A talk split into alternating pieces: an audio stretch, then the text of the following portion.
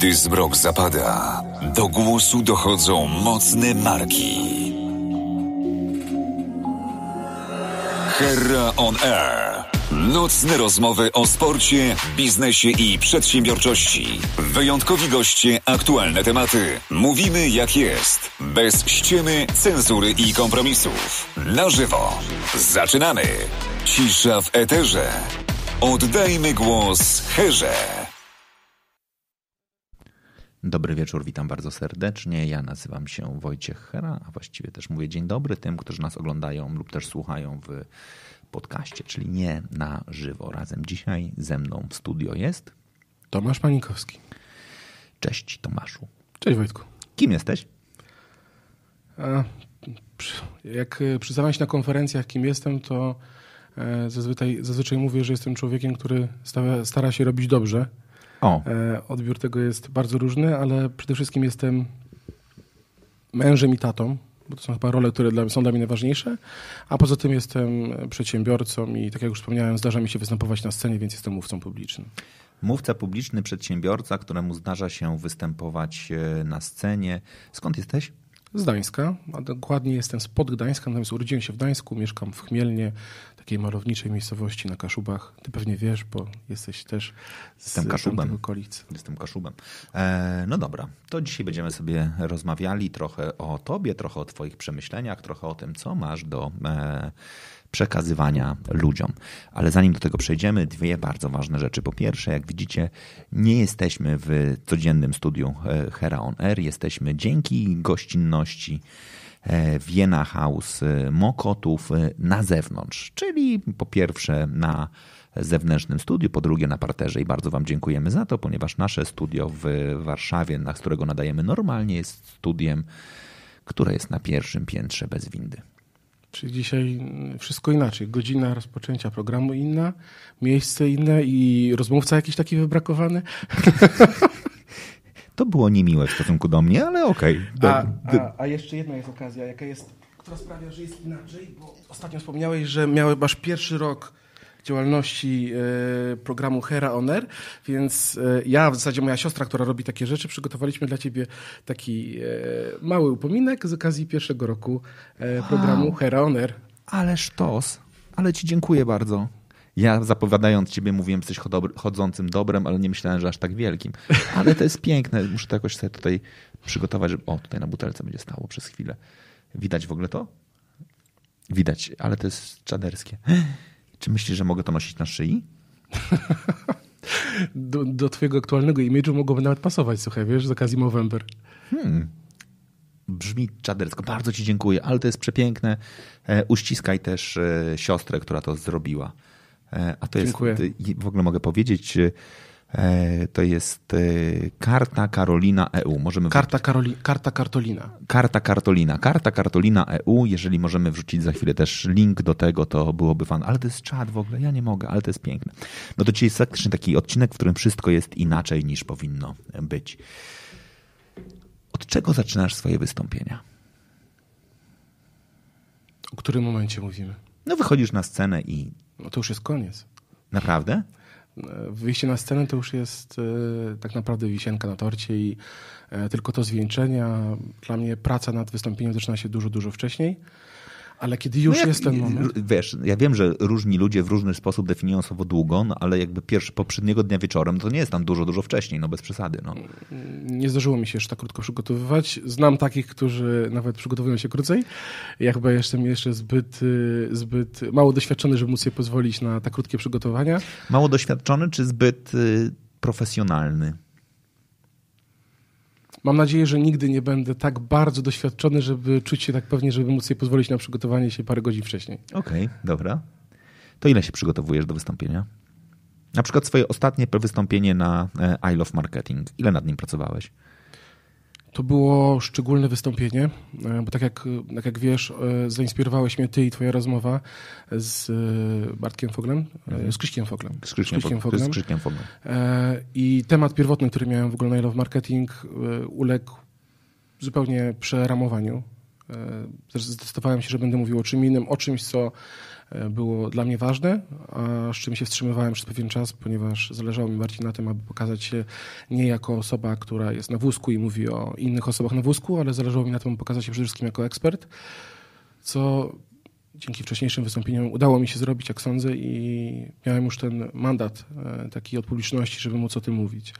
Dlatego przygotowałem się jakieś miesiąc, półtorej, co realnie oznacza, myślę, że kilkadziesiąt godzin e, przygotowania, łącznie z przygotowaniem materiału i potem z przećwiczeniem go. Okej, okay, znaczy ja wiem, że wystąpienia są chyba dostępne cały czas w opcji VOD e, na I Love Marketing, więc nie chcę, żebyś opowiedział całego swojego wystąpienia i żebyśmy zepsuli cały, e, całą radość tym, którzy chcą je obejrzeć raz jeszcze, ale no właśnie, o czym mówiłeś w takim razie? Jak zdarza mi się występować na scenach marketingowych, to ja generalnie wszystkie tematy, których mówię, są takie bardzo, powiedziałbym, humanocentryczne. To znaczy mówię dużo o człowieku i o tym, jak robić marketing y, dla człowieka i tak, żeby z tym człowiekiem on nie y, rezonował, ponieważ odnoszę wrażenie, że bardzo często mówimy dużo o lejkach, rekordach i zapominamy y, o, tym, że w tym lejku i te rekordy tak naprawdę są ludzie i że do tych ludzi powinien być kierowany nasz przekaz a ludzie są bardzo różni. E, ludzie są pełnosprawni, ludzie są niepełnosprawni, ludzie są różnym kolorze, kolorze skóry, różnego wyznania, e, różnego pochodzenia, czy to rasowego, klasowego, w zasadzie można by tak wymieniać bez końca. A ja mówiłem właśnie o takim marketingu, który jest adresowany i kierowany do wszystkich tych osób. Taki, który mm, nie pomija nikogo, e, a przez to, że mówi czasami wprost do tych, którzy są zazwyczaj pomijani. E, udowadniałem również, że on rezonuje z tymi osobami, które są zazwyczaj uznawane za, tą, za ten core, za tą e, główną grupę odbiorców. Okej. Okay. Masz przekonanie, że osoby niepełnosprawne są pomijane w działaniach marketingowych, komunikacyjnych? To na, nawet nie jest kwestia mojego przekonania. Dla Polski takich danych pewnie brakuje, natomiast ja sprawdziłem sobie, jak to wygląda mhm. dla Wielkiej Brytanii. E, I w Wielkiej Brytanii e, jest 20% osób deklaruje, e, iż posiada jakiś rodzaj niepełnosprawności. Sprawdziłem, jaki jest, jaka liczba reklam jest adresowana właśnie do tych osób. To jest 600%. Okej. Okay. To jednak jest pewien dysonans.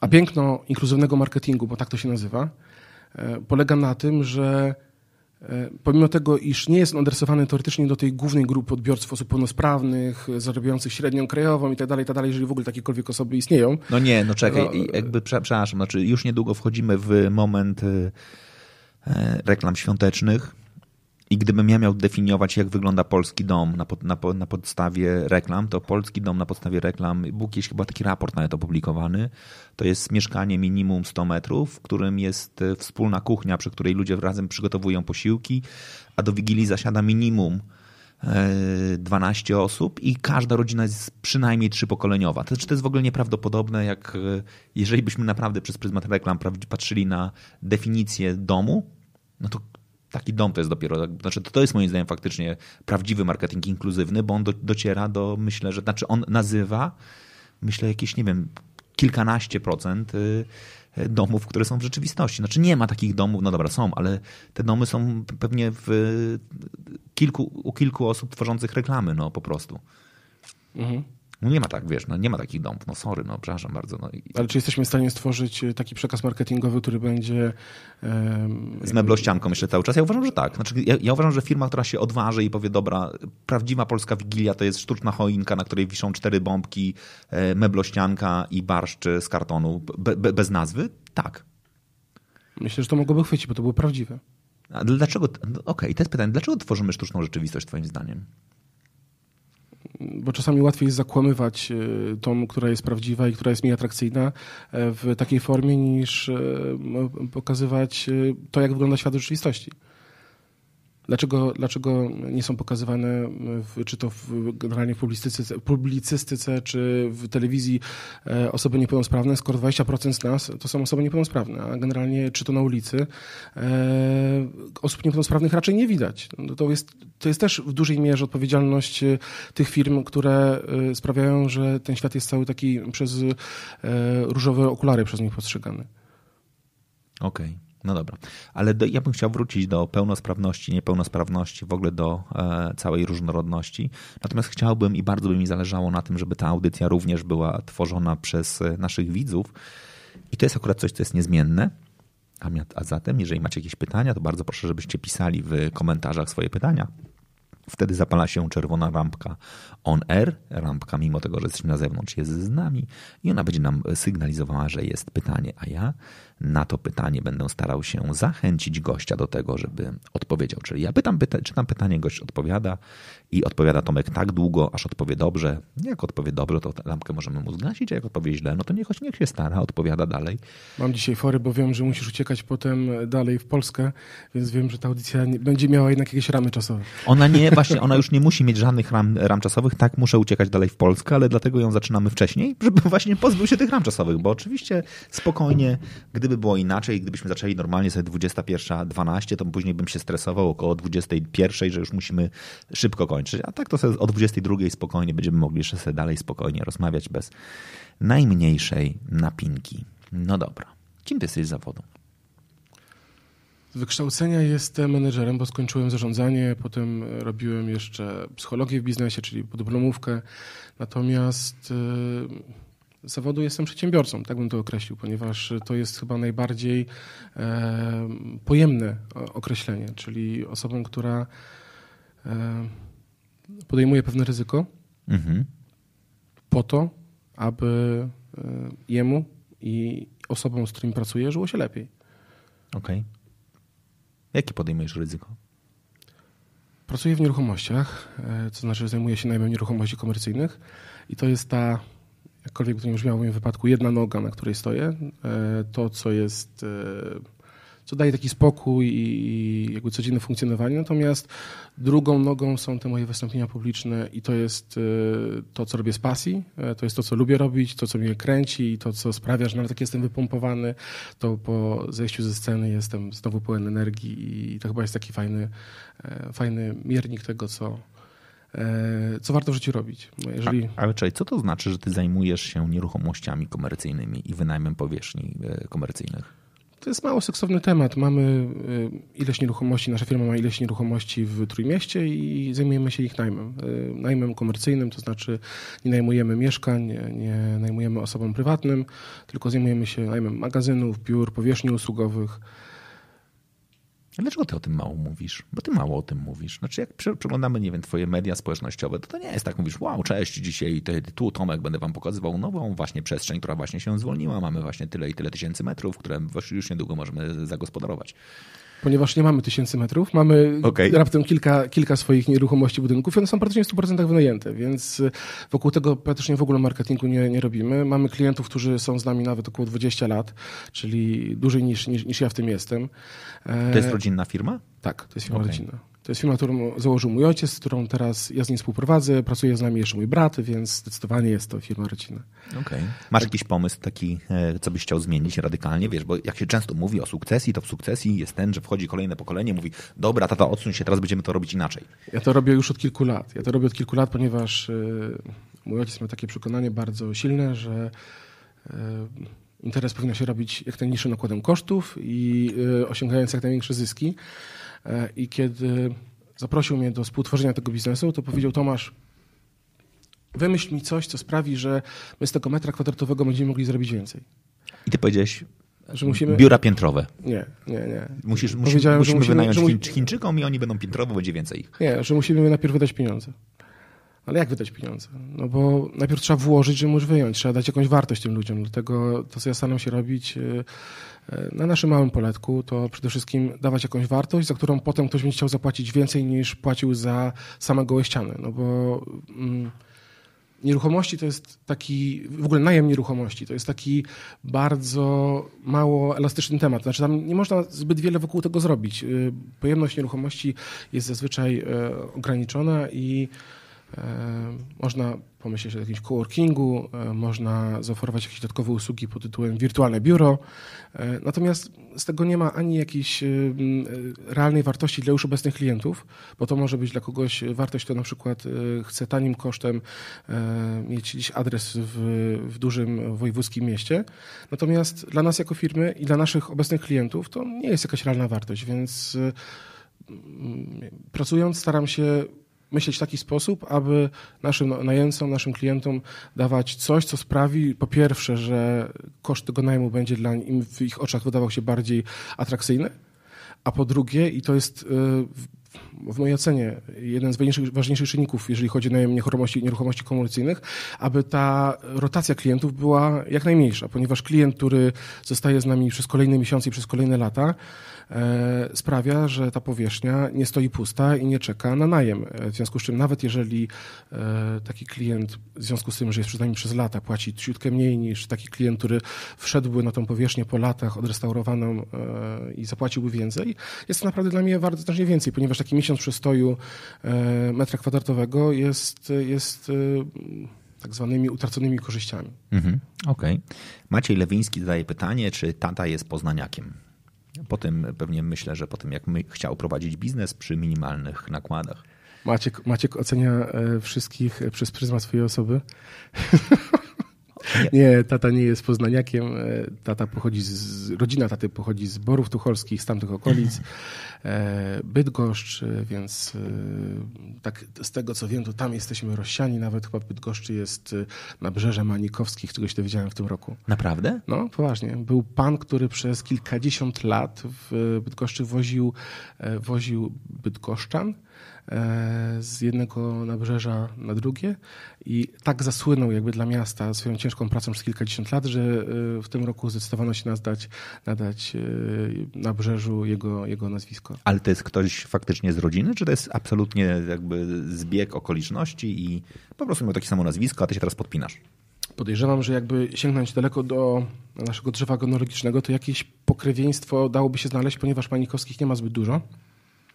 Um, Natomiast muszę przyznać, że nie, nie odrobiłem jeszcze pracy domowej w tym zakresie. To znaczy, o, e, zawsze mi się marzyło, żeby zrobić drzewo genealogiczne i żeby odkryć nasze korzenie i zobaczyć, skąd tak naprawdę jesteśmy i kto jest naszym przodkiem. No bo też wiem, że Manikowscy jako tacy e, mają, e, mieli tytuł szlachecki i nawet wiem, że mieli herb, który się nazywał Jelita, chyba typu trzeciego, więc to jest mega fascynujące, tylko że to jest taka szczątkowa wiedza i, i, no i za mało jeszcze wiem, żeby móc stwierdzić to to ja chciałem podkreślić, pierwszy raz w historii Hera on Air mamy szlachcica, którego herb symbolizuje jelita, co oznacza, że kolejnym będzie Kuba Mauricz, jeśli, jeśli chodzi o kolejnym gości. Ale to jakby to, to wprost prowadzi po prostu do definiowania, e, skąd się biorą pomysły na kolejnych gości. Czy ty pamiętasz, kiedy myśmy zaczęli rozmawiać o tym, żebyś tutaj przyjechał? Pamiętam. Kiedy? Rok temu. Kurde. Nawet dzisiaj zażartowałem na, na, na fejsie, że jakbym tak długo się umawiał z moją dziewczyną ówczesną, to dzisiaj nie byłaby moją żoną, więc... No. Tak, tak, ale fajnie, że fajnie, że się udało. Kto jest bardziej cierpliwy, ja czy ty? Ja cierpliwy nie jestem na pewno. Ja jestem bardzo niecierpliwy, więc y, podejrzewam, że, że ty. Okej, okay, no dobra. Dziękuję ci bardzo, że mimo wszystko, że po roku, jak e, nadarzyła się okazja do tego, żebyśmy się w końcu spotkali, no to, że powiedziałeś, nie, teraz tu się wal, po roku to już teraz chcę znać innego Manikowskiego. Na przykład tego, tego zbyt goszczy po takich znamienitych gościach, jakich miałeś ostatnio, to, to dla mnie jest zaszczytem pojawić się przy tym, przy, tym, przy tym stole i przy tym programie, więc... Oni więc... jeszcze będą wielokrotnie mówili, to jest ten... Ty patrz, Adam Gieniusz coś pisze do nas. A miał nie oglądać, zobacz. A, coś... a, miał nie oglądać. Tak, musiał coś zachachmęcić. Ja strasznie nie lubię ludzi, którzy są niekonsekwentni. Ja jak mówię, że nie oglądam, to nie oglądam. A on mówi, że nie ogląda i już normalnie tutaj się po prostu podpina i już jest razem z nami. Adam, pozdrawiamy cię bardzo serdecznie. Dziękujemy, że e, twoja żona włamała się na twój, na twój komputer, znaczy na twój telefon i teraz pisze w twoim imieniu. To w ogóle jest bardzo miłe. No, ale tak. tak Adam, Adam, jak możesz, to powiedz, co zrobiłeś, żeby być tutaj dzisiaj z nami. To jest bardzo ciekawe. To jest faktycznie jakby dobry, e, dobry moment. Okay? No dobra. To, to, to jest ta twoja część. Ale ty też mówisz o sobie, że jesteś coachem. Tak, aczkolwiek coraz rzadziej. A dlaczego?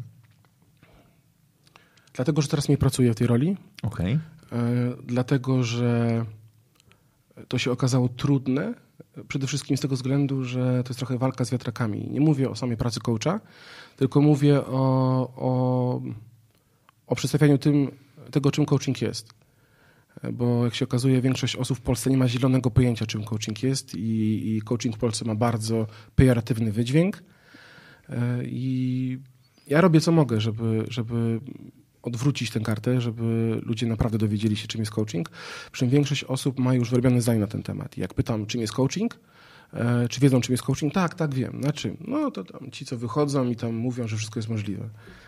Okej. Okay. A pewnie, a pewnie fakt, że ja występuję też w roli mówcy, e, jakby nie pomaga temu. To znaczy, że wiele osób słyszy, że jest coachem i widzi, że występuje na scenie, w związku z czym wychodzi z założenia, aha, czyli on robi, on robi to. Mogę spytać o bycie niepełnosprawnym mówcą? Śmiało, możesz pytać o wszystko. Okej. Okay. Jak to jest? Znaczy, czy to jest tak, że ludzie cię, znaczy, przepraszam, że to spadam, czy łatwo cię szufladkują, mówiąc, dobra, czy możesz przyjechać i opowiedzieć o tym, jak to jest e, radzić sobie w codziennym życiu, pomimo wrodzonej niepełnosprawności?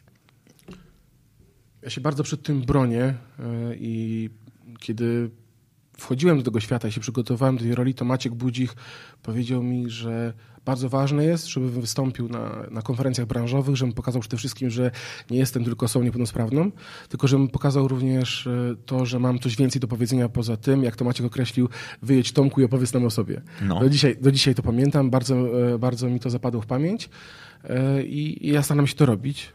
I wydaje mi się, że mm, jakby moje, moje nazwisko, jak, mm, jak jakkolwiek nie uważam, że jest jakoś super rozpoznawalne, to jest na tyle rozpoznawalne, że jeżeli ktoś mnie już zaprasza, to wie, e, kim on jest i nie spodziewa się tylko tego, że wyjadę i opowiem mu swoją historię, bo ja poza tym, że jakby no, e, to jest, to jest punkt wyjścia, no bo oczywiste, jeżeli, jeżeli wychodzi gość bez nauki, bez ręki i, jest mówcą inspiracyjnym, no to w jakiś sposób musi tego nawiązać. Natomiast ja nie mówię tylko o tym, jak to zrobiłem i potem czekam na klaski, ale też staram się dać e, jakąś wartość e, tym osobom, które mnie słuchają.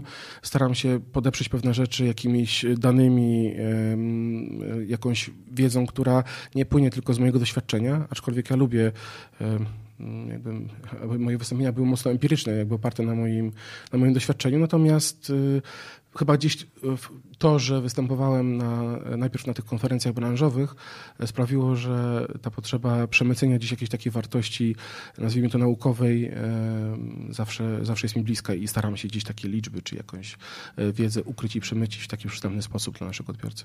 Okej. Okay. Znaczy celowo o tym pytam, bo zresztą wiesz, bo kiedyś o tym e, nawet wspólnie pisaliśmy, ja mam kłopot i to jest mój wewnętrzny kłopot faktycznie z e, osobami, które występują na scenie niepełnosprawnymi, które bardzo mocno eksponują e, swoją niepełnosprawność, trochę jakby no, pokazując, że właściwie to e, zobacz, ty jesteś pełnosprawny, a nie robisz pewnych rzeczy, ja jestem niepełnosprawny i je robię, to teraz przestań się mazać i weź się w garść. I myślę sobie, kurczę, to trochę nie o to chodzi. Tak? Znaczy, jednakże faktycznie ty jesteś jednym z tych ludzi, którzy potrafią wyjść i powiedzieć, dobra, okej, okay, to co powiedziałeś, nie ucieknę przed swoją niepełnosprawnością, natomiast skupmy się na merytoryce. Znaczy, przyszedłem tutaj po to, żeby rozmawiać z wami o sprawach związanych z marketingiem, z rozwojem firm, z e, wieloma takimi rzeczami. To nie jest problem osób niepełnosprawnych, to jest problem um, złego przygotowania do wystąpień z tego względu, że tą sytuację można też odwrócić. Y, ja bardzo często widzę na konferencjach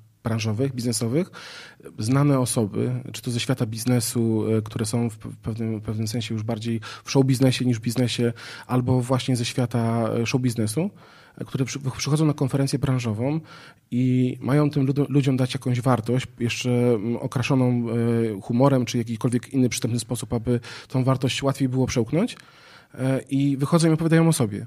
Czym to się różni od, od, od, niepełnosprawnych, którzy wychodzą i opowiadają o sobie, czyli o, o, o tym, jak, jak, są niepełnosprawni i jak sobie w życiu radzą? Dla mnie to jest y, ten sam poziom y, niezrozumienia i chyba nie zadania sobie pytania, y, z czym mój odbiorca i widz wyjdzie po moim wystąpieniu.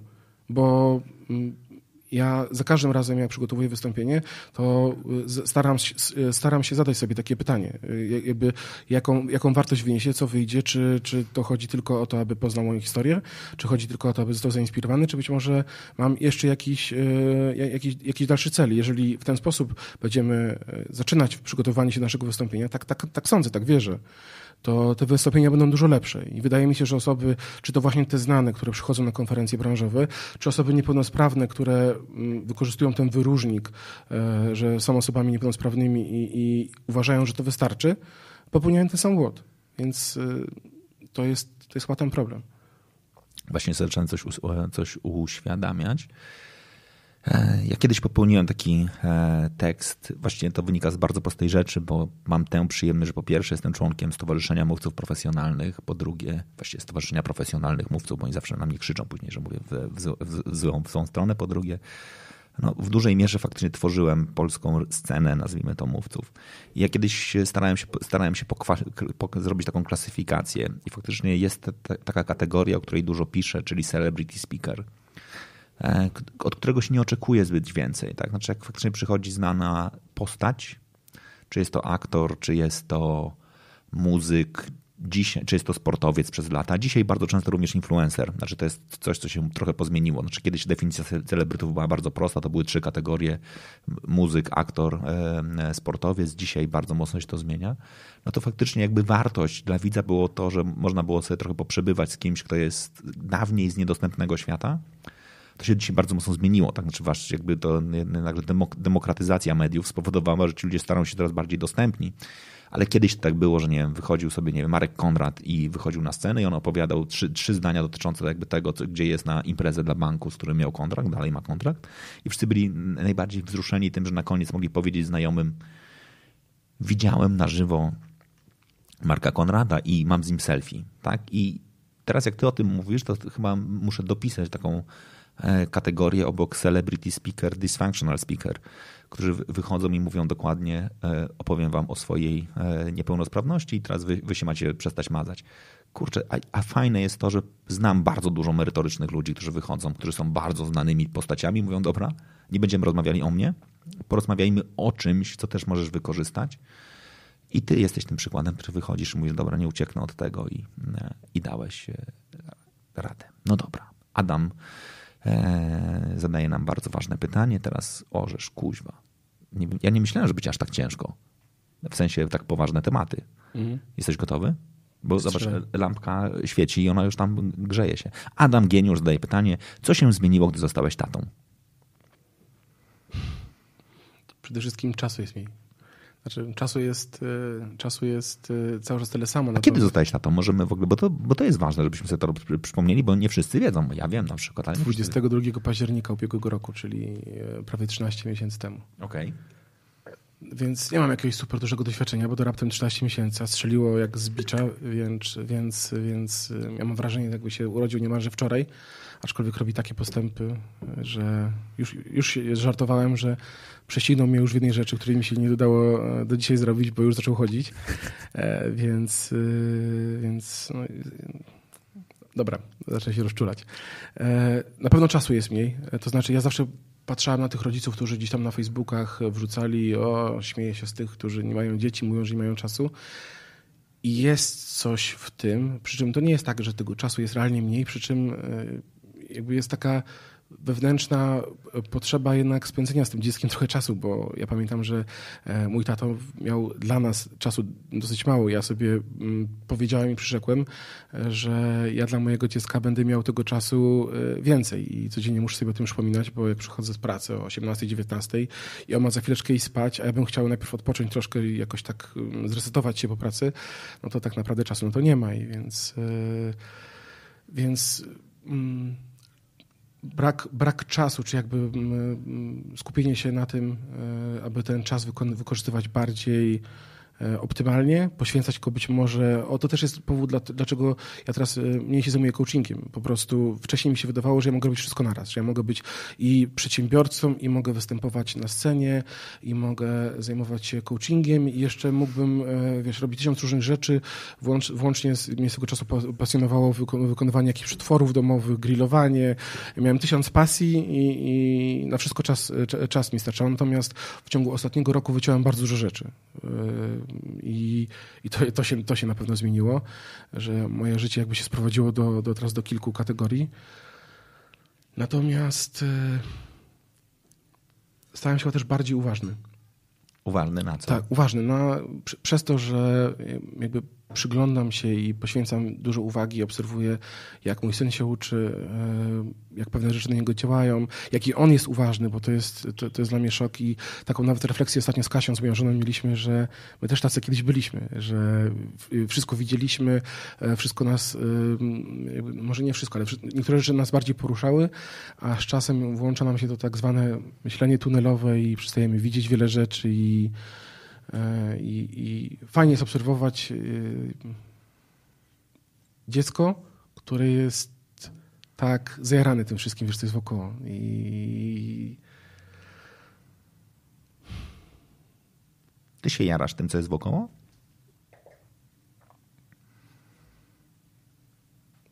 Najbardziej się jaram teraz naszym synkiem. To jest chyba, to jest, to jest chyba jakby taka rzecz, y, która w tym momencie kręci mnie najbardziej, natomiast jaram się niektórymi rzeczami. Y, najbardziej jaram się rzeczami, które gdzieś tam pojawiają się na moim horyzoncie i wydają się trudne do zrobienia, ale y, ja wiem, że są w moim zasięgu i, i, i to, mnie, i to mnie kręci najbardziej. Okej, okay. to pogadajmy o tych rzeczach, które są w twoim zasięgu.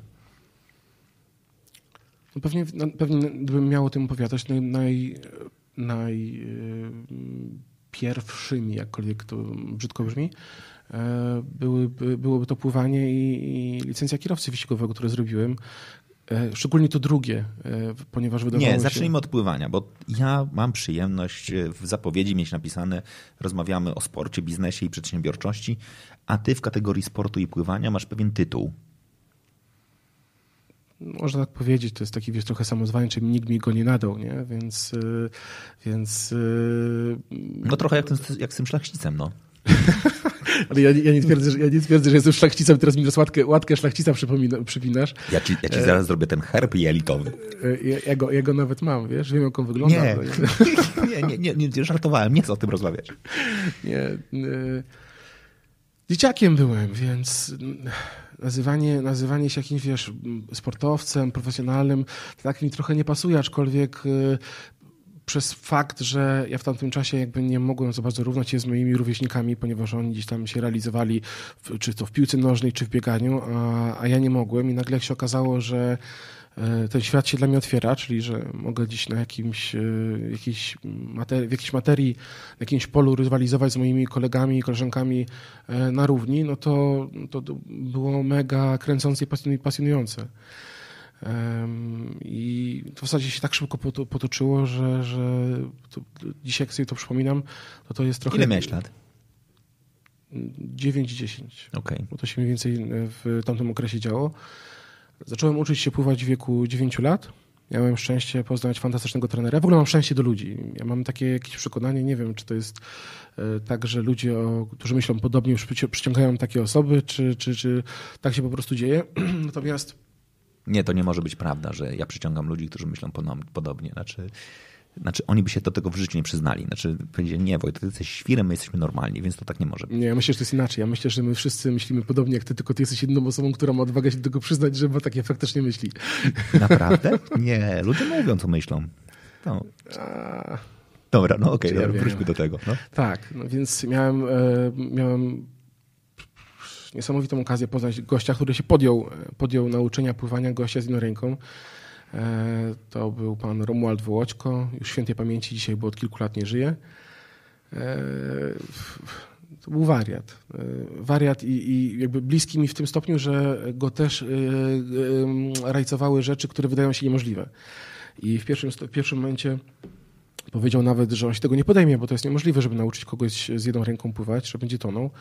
Ale gdzieś tam próbował empirycznie też podchodzić do, do tematu w taki sposób, że gdzieś tam podwiązywał sobie rękę, nogi, próbował, no wiadomo, że to jest jakaś tam tylko namiastka tego. Ale naprawdę, on, on, on na sobie, że tak powiem... Tak, tak, podwiązywał i chciał, sprawdzał, czy, czy, czy to jest w ogóle możliwe, żeby e, jedną ręką pływać i próbował tą jedną ręką napędzać się i doszedł do wniosku, że spróbujemy. E, no i materiał był w jego rękach na tyle plastyczny, że udało się w dwa miesiące e, tak naprawdę z brodzika, w którym się taplałem i bawiłem jeszcze jako, jeszcze jako dziecko, przejść na duży basen, do którego początkowo mnie wyrzucał, e, ponieważ ja się bałem tej głębokiej wody i bałem się do niej skakiwać, więc e, on nie miał czasu do stracenia, nic sertalił się, więc brał mnie do wody, wrzucał. Po którymś razie miałem do wyboru albo mnie znowu wyrzuci, albo sam wszystko wskoczę, więc... Ale jazda. No, wariat był, wariat. Do dziś pływasz? Rekreacyjnie. Rekreacyjnie jest to jakaś tam jedna z niewielu pewnie form aktywności, jakie mogę uprawiać. I, I, zdarza mi się pływać, natomiast skłamałbym, gdybym mówił, że, że robię to wyczynowo, czy że pływam dużo. Na pewno nie. Natomiast no, trochę jak jazda na rowerze to zostaje. E, a dwa, mm, to pływanie chyba nawet mm, to, to, co ono mi dało, było ważniejsze niż to samo pływanie, ta umiejętność pływania bo ja byłem 9-10-letnim dzieciakiem, który miał być może dosyć duże pewności siebie, bo gdzieś mi rodzice podbudowali, e, jakby podbudowywali przez całe dzieciństwo w ten sposób, że ja wierzyłem w siebie i w swoje możliwości. Natomiast y, jak ktoś, ktoś ci coś mówi z zewnątrz, to ta zewnętrzna motywacja jest e, o wiele słabsza niż ta motywacja wewnętrzna, którą budujesz w oparciu o swoje własne dokonania. I nagle, kiedy okazało się, że ja mogę pobić rekord świata w pływaniu długodystansowym e, i, i nagle wokół mnie, jeszcze byłem chory w tamtym czasie, trochę tak jak dzisiaj, e, i, i błyskają flesze, i jest radio, jest telewizja, i, i, w tamtym czasie byłem zapraszany do, wiesz, telewizji, a w tamtym czasie telewizja to było coś znacznie wow. więcej tak niż, niż dzisiaj. Byłem w moim ukochanym 50-15. Naprawdę? Tak. Ale czad. No i już pamiętam, jeszcze, jeszcze niedawno miałem gdzieś te naklejki chmurki takie, bo dostałem po tym programie cały taki pakiet tych chmurek takich 50-15. Byłem w Ziarno.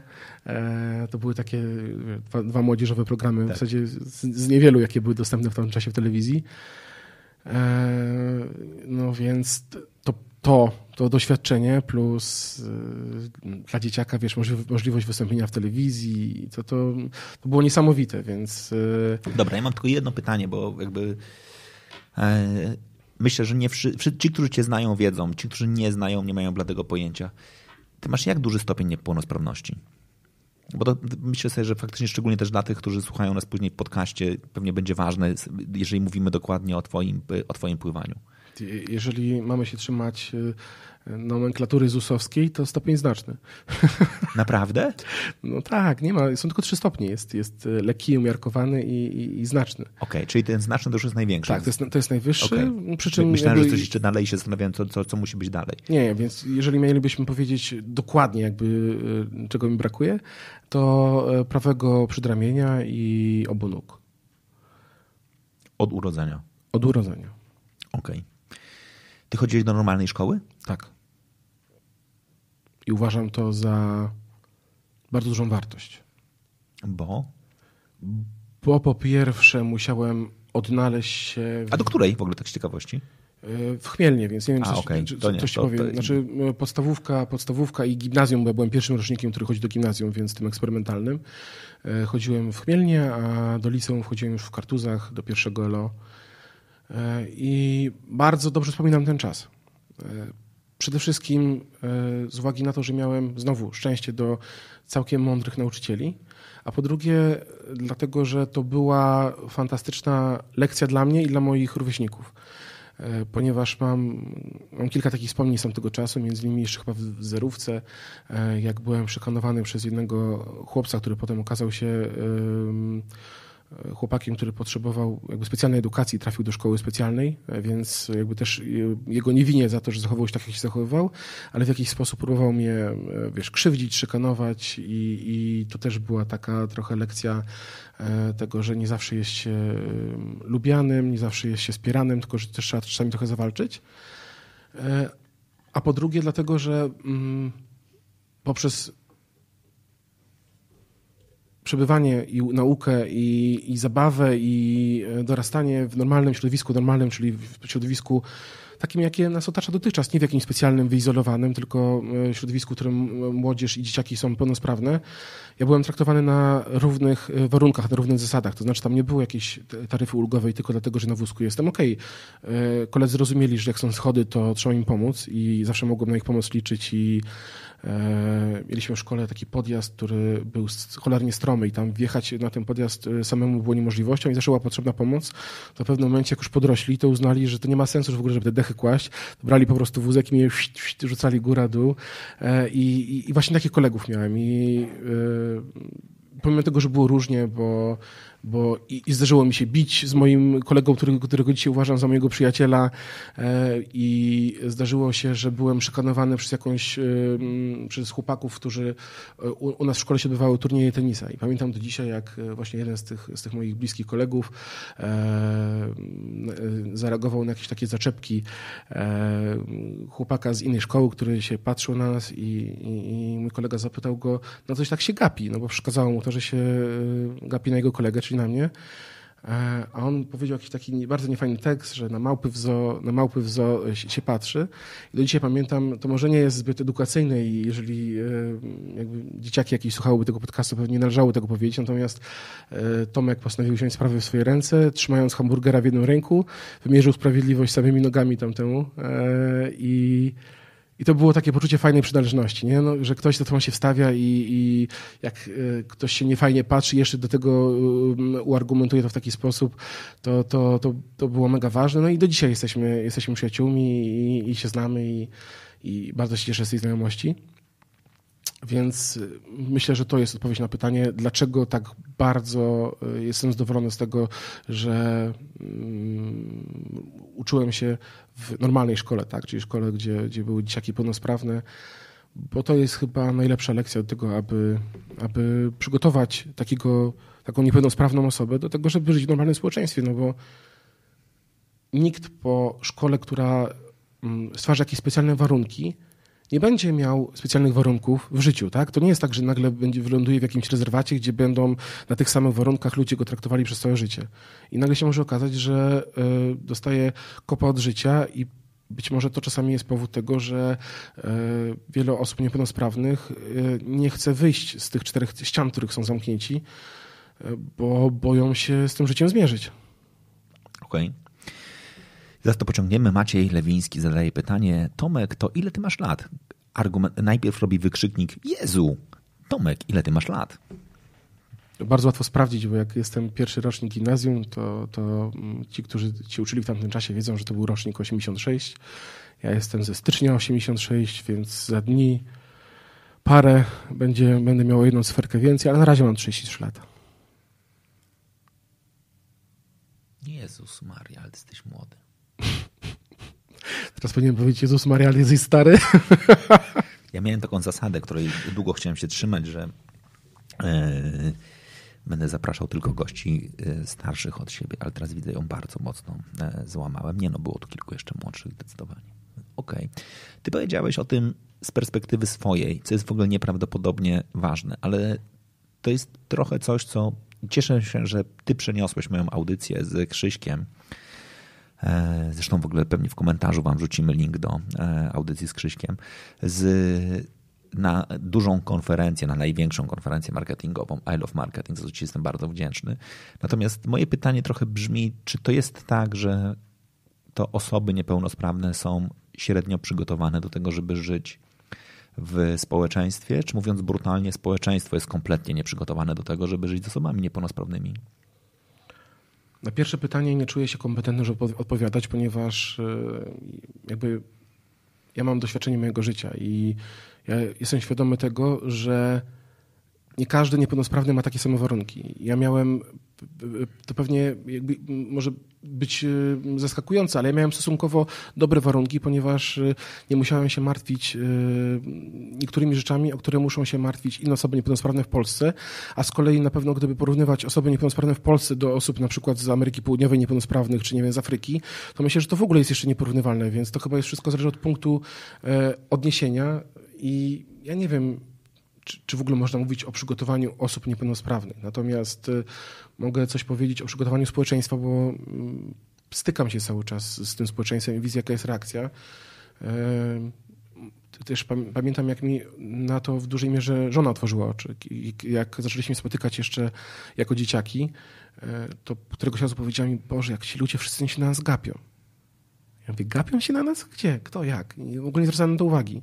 I faktycznie jak zacząłem się, zacząłem się rozglądać, to się okazało, że, że przyciągamy wzrok, że, że ludzie się, się gapią.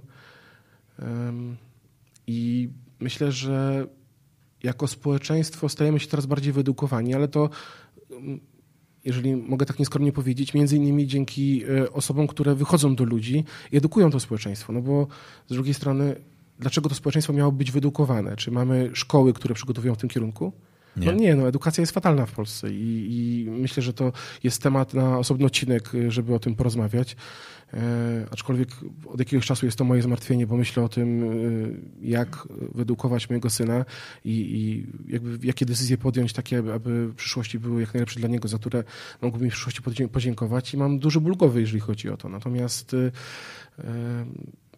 wchodzę z założenia, że jeżeli takich osób jak ja, czyli osób niepełnosprawnych, wychodzących do ludzi będzie więcej, to ci ludzie będą bardziej przygotowani e, na to. Natomiast e, myślę, że społeczeństwo jest przygotowane raczej, raczej gorzej niż lepiej.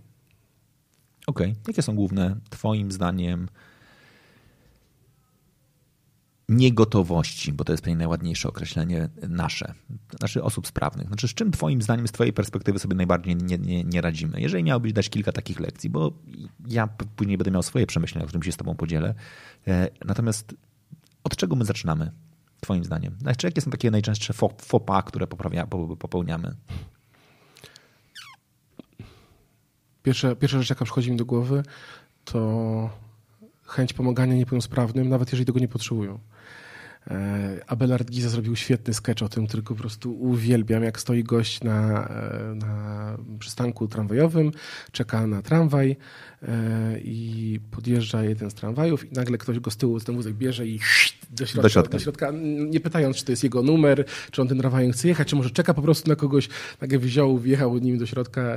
Abelard oczywiście przedstawia to w sposób o wiele bardziej atrakcyjny i, i po prostu za każdym razem, kiedy oglądam, oglądam ten sketch, to, to, to płaczę, ale to E, fajnie oddaje, że widzimy, chcielibyśmy w jakiś sposób pomóc, ale nie bardzo wiemy jak, a też wstydzimy się e, zapytać i czasami wolimy właśnie przedsięwziąć takie dosyć korkułomne e, decyzje. Natomiast ja nie wiem, jak większość osób, osób niepełnosprawnych, natomiast wydaje mi się, że to jest jakby rzecz wspólna dla osób na przykład poruszających się na wózku, jak potrzebuję pomocy, to o nią poproszę, bo, bo czasami być może zrobi coś niezgrabnie, czasami być może zrobi coś po swojemu, ale jeżeli mogę sobie poradzić, to wolę zrobić to niezgrabnie po swojemu, ale czuć się samodzielny, niż e, jakby czuć się zaopiekowany przez kogoś. Ja jako dziecko na przykład nie znosiłem, jak ktoś, e, i do dzisiaj myślę, że, że mi to zostało, jak ktoś trzymał ręce z tyłu na wózku, takie trochę chore, nie? Ale mhm. kojarzyło mi się to z tym, że jestem pchany i nie chciałem być postrzegany jako ktoś, kto wiesz, musi być, być pchany, bo kiedyś, kiedy miałem jeszcze wózek ręczny też, y, y, to moją lewą łapę miałem tak wytrenowaną, żeby być w stanie choćby nawet po naj, najbardziej stromą górkę podjechać, a potem jak już miałem wózek elektryczny, no to już w ogóle żadne górki nie były mi straszne. Mm, więc myślę, że ta taka trochę mm, e, nie nie, nie, nie, nie za ładnie ubrana chęć pomocy. To jest jakby ta, ta rzecz, która mi się nasuwa w pierwszej kolejności. Po drugie, jakiś taki naturalny dystans, który ma się do osób niepełnosprawnych. I to dotyczy chyba nie tylko osób niepełnosprawnych, ale nawet mnie. Ja nawet o tym mówiłem e, podczas tego wystąpienia, o którym wspomniałeś przed kilkoma minutami, że ja też mam pewnego rodzaju barierę i dystans w relacji z osobami niepełnosprawnymi. To znaczy? To znaczy, że ja nie mam kontaktu zbyt, zbyt dużego kontaktu z innymi osobami niepełnosprawnymi i mi o wiele lepiej obcuje się z osobami niepełnosprawnymi i czuję się wówczas sam bardziej pełnosprawny i, i zapominam o tym, że jestem na wózku. A jak trafiam e, na osobę, szczególnie z jakimś rodzajem niepełnosprawności, który jest mi obcy, mm, nie bardzo wiem jak się zachować, no to właśnie poczuję to pewne, powoduje to pewnego, pewnego rodzaju uczucie skrępowania i choć e, wydaje mi się, że bo to jesteśmy, jesteśmy, jesteśmy braćmi w boju, nie? więc pewnie trochę inaczej na siebie patrzymy, to jednak jest jakaś taka naturalna bariera właśnie wynikająca z tego, że nie, nie wiem jak się zachować i e, wydaje mi się, że odpowiedzialność za to, aby tą barierę łamać, spoczywa jednak na osobach niepełnosprawnych. I osoby, które są neurotyczne, smutne, zamknięte w swoim świecie i y, próbują wychodzić do ludzi i dziwią się, że świat ich w jakiś sposób odrzuca, są trochę sobie winne, jeżeli tak mogę powiedzieć. Dlatego, że ja z mojego doświadczenia wynika, że jednak trzeba pokazywać y, ludziom, że jesteśmy normalni, tak? Czyli mamy poczucie humoru, y, że to czasami nawet być może przesadzam z tym żartowaniem siebie, ale ja to robię właśnie po to, żeby pokazać, że, że że to nie jest żadna tragedia, tak? Ja mam 33 lata i ja się już zdążyłem otrzaskać z tym problemem. To nie jest tak, że to mnie, e, e, że się z tym obudziłem wczoraj i, i Jezus Maria... O kurwa, nie mają tak, nogi. Tak, no, to, dokładnie. No ja, nie, no ja, ja to przepracowałem i to przepracowałem to dosyć, dosyć wcześnie, więc to dla mnie nie jest problem. Ja mogę o tym rozmawiać i, i to raczej jest problem dla osób, z którymi się spotykam. I humor, dowcip e, pomaga z reguły zrozumieć, że aha, okej, okay, czyli tu nie trzeba się jak z jajem obchodzić, czyli jest dystans, e, czyli można sobie pożartować i to przynosi tą, tą, tą, te, te mm, początkowe lody na zupełnie, e, na zupełnie inny poziom. Okej, okay, dobra, to ja, ja wykorzystam akurat trochę tutaj zabawę językową twoją. Użyłeś dwóch słów obchodzić się jak z jajem i lody. Ja przypomnę, mamy Movember. Panowie, jeżeli byście chcieli wyko wykorzystać sytuację do tego, jak obchodzić się z jajem, to pamiętajcie, z jajem obchodzimy się dobrze, czyli o jaja dbamy, regularnie je badamy, sprawdzamy, czy są cały czas y, w odpowiedniej formie wielkości i nam nic się z nimi nie dzieje. Pamiętajcie, e, wejdźcie na stronę Movember Polska, a 22 e, listopada na pewno warszawskie też jest badanie, bo to akurat wiem, bo e, mnie, Będę badał. Nie, ja już się przebadałem, ale chętnie przyjdę, zobaczę, jak się pozostali badają. To w ogóle jest jakby też ciekawe doświadczenie, wbrew, wbrew, pozorom. Znaczy ten, ten, ten moment, w którym wiesz, że teoretycznie wszystko ok, a jednakże idziesz zbadać się na badanie przesiewowe ukierunkowane na e, badanie raka, jednakże jest taki, no, są ciarki na plecach, ale szczególnie, że jak jeszcze ja no, czytam regularnie jakby wyniki i wyniki są naprawdę niesamowite. Znaczy chłopaki w Movember Polska regularnie publikują, mówią, byliśmy, nie wiem, w Gliwicach, 300 osób przebadanych, e, trzy raki wykryte, tak? I sobie myślisz, o kurwa, no, to nie jest coś, co jest, wiesz, zdarza się raz na jakiś czas, tylko wiesz, zwykłe badanie, idziesz sobie, wiesz, z żoną na zakupy, jesteś w centrum handlowym, mówisz, a to podejdę, zrobię badanie i nagle bach, informacja w pierwszej chwili bardzo zła, długofalowo bardzo dobra, bo im szybciej go e, wykryjemy, tym szybciej możemy go e, leczyć. Przepraszam bardzo, że ten, ale jak usłyszałem słowo jajka, to sobie pomyślałem, e, wykorzystam tą, tą, to, ten moment, żebyśmy faktycznie się do tego wracali. Jesteś ale... idealnym, idealnym ambasadorem Movember Polska. Nie, nie, jestem w stanie wyobrazić sobie lepszej osoby, która by, byłaby w stanie mówić o tym i jeszcze takie skojarzenia złapać i tak wtrącić po prostu mm, mistrzostwo, miód. Ale ja wrócę jednakże do tego, bo robimy to też dla jaj, a skoro robimy to dla jaj, to ja chcę wrócić do twoich żartów żarty o, o tobie są legendarne. Jak to jest? Znaczy, bo no ja uwielbiam, szczególnie, że masz kilku e, przyjaciół pewnie, którzy bardzo szybko wchodzą w ten moment, jakby, które się później sypią jak z rękawa. E, uf, kurwa, jak z rękawa. E, ale, ale, ale, ale, ale jednak, że tak się dzieje. Jak to jest właściwie? Właśnie, jakby, jak, jak, ty, jak ty sobie naprawdę z tym radzisz? Z czym? Z, z, tymi, żar, z tymi żartami. Uwielbiam je. Znaczy jest taki moment, że można przegiąć?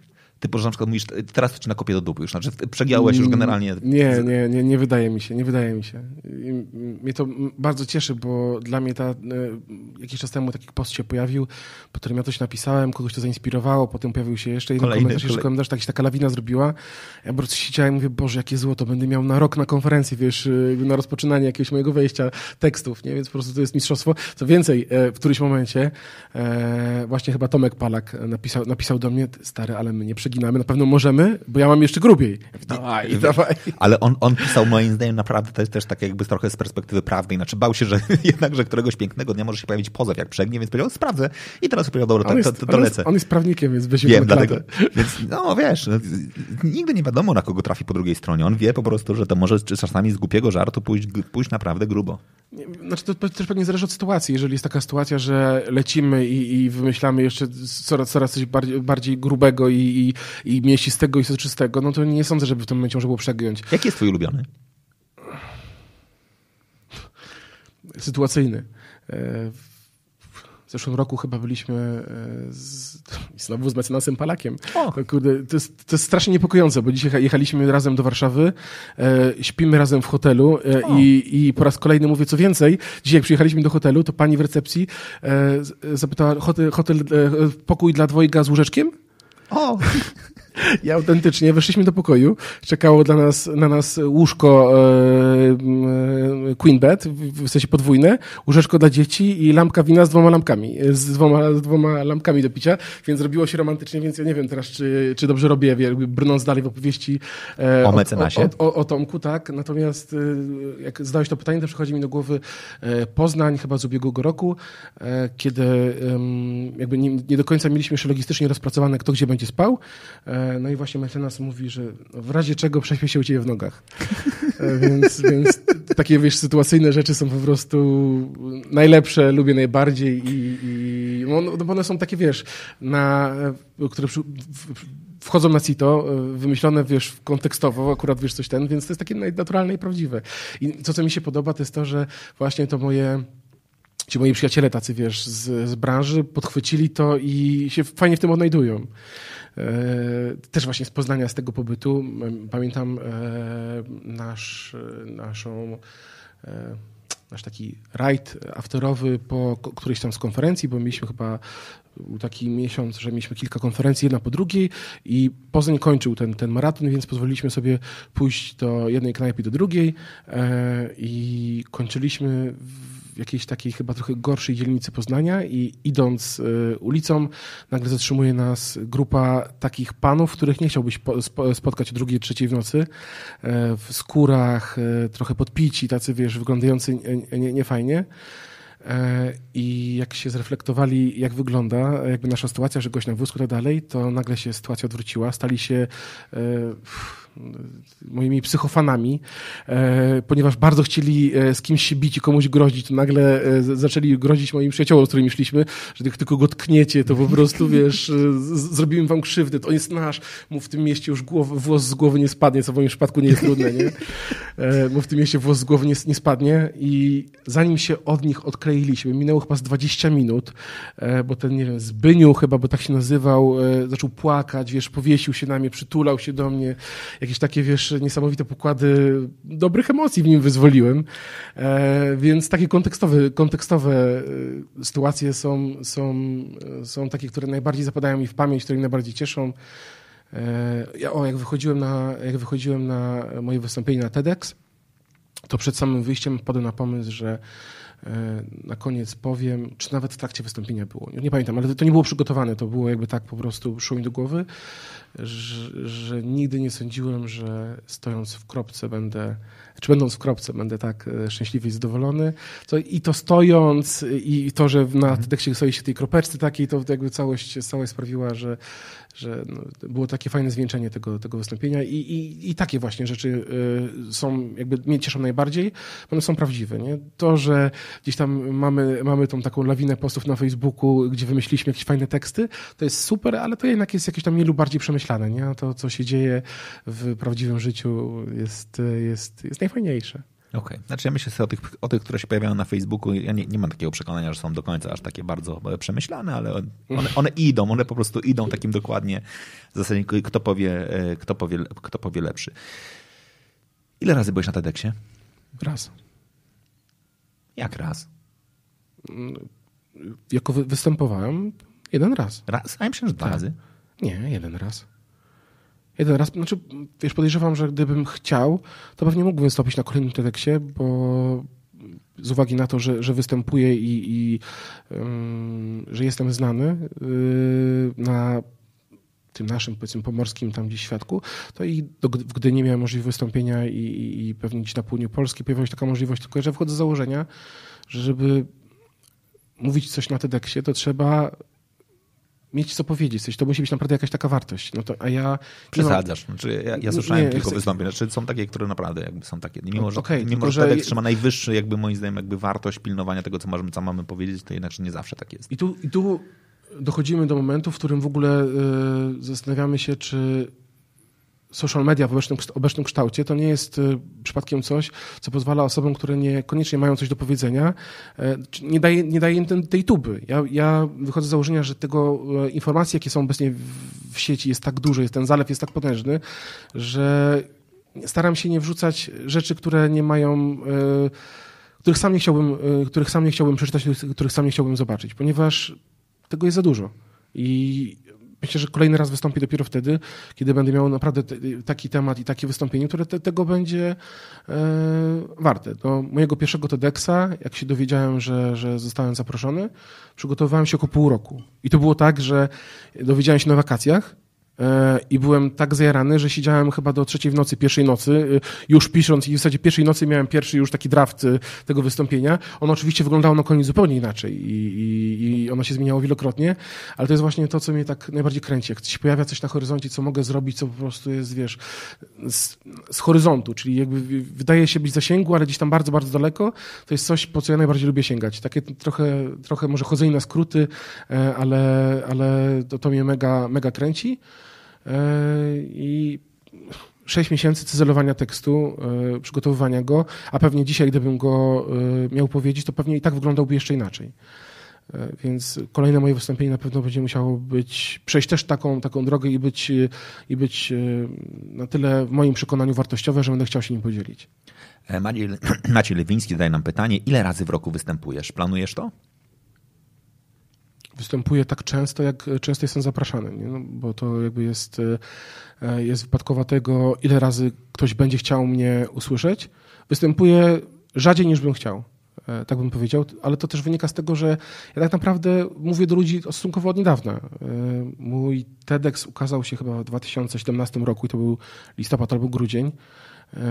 I to mm, była tak naprawdę brama do, do, do dużych, dużych scen. E, pierwszą dużą sceną, która zdecydowała mi się zaufać, e, a w zasadzie konkretnie w osobie Czarka, e, który jest, jest szefem sprawnego marketingu, był I Love Marketing. I myślę, że to ciężko mówić o jakimś planowaniu, bo moją, moim, moim marzeniem i e, moją, moim planem na najbliższe, najbliższe lata jest występować więcej, tak aby e, ostatecznie gdzieś tam ten mój podział, e, jeżeli chodzi o tą sferę pracy, był podzielony między te nieruchomości, które są tą taką powiedzmy spokojną częścią, gdzie siedzę przez większość czasu gdzieś tam z moimi klientami albo sam w biurze.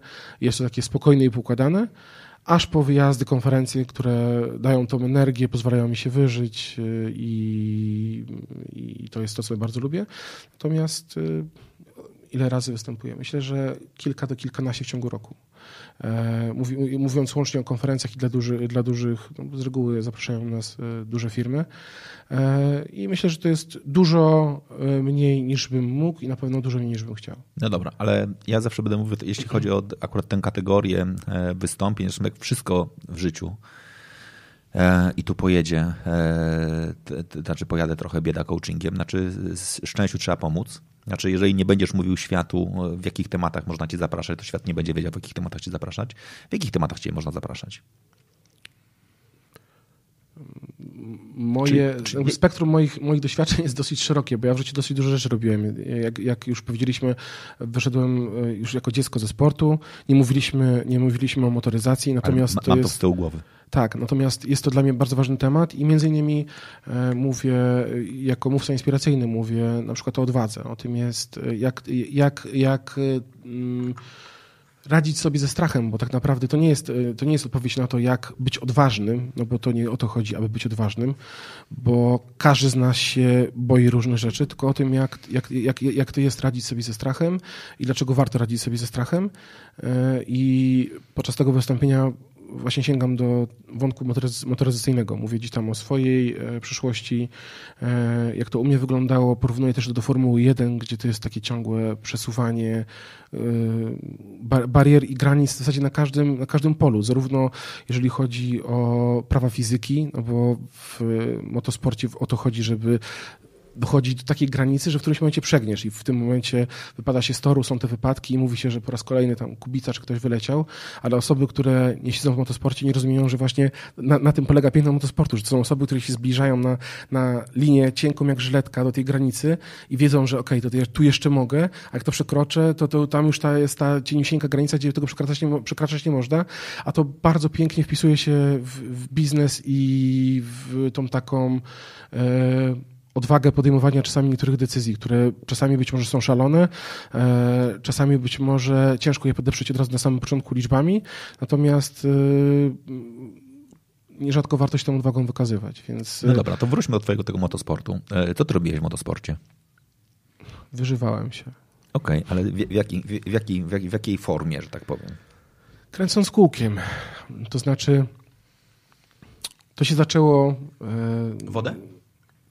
Może troszkę poproszę, tak. To się zaczęło bardzo tylnymi drzwiami. To znaczy ja nie zauważyłem, kiedy ja wchodzę do tego świata, e, bo podobnie jak z pływaniem, nagle okazało się, że coś, co było poza moim zasięgiem, e, jest w moim zasięgu. Dziękuję. E, czyli w ogóle jazda samochodem. Zrobiłem prawo jazdy. W dniu odebrania prawa jazdy skasowałem samochód. Ale czekaj, ty masz normalne, takie legalne prawo jazdy kategorii B? Nie, ze stadionu. Czyli normalnie? Żartuję. Oczywiście, normalne prawo jazdy kategorii B, ono ma obostrzenia. To znaczy w Polsce to wygląda w taki sposób, że e, najpierw trzeba przejść e, badania lekarskie. Lekarz wpisuje teoretycznie, co e, tam w tym samochodzie powinno się znaleźć, aby mógł go prowadzić.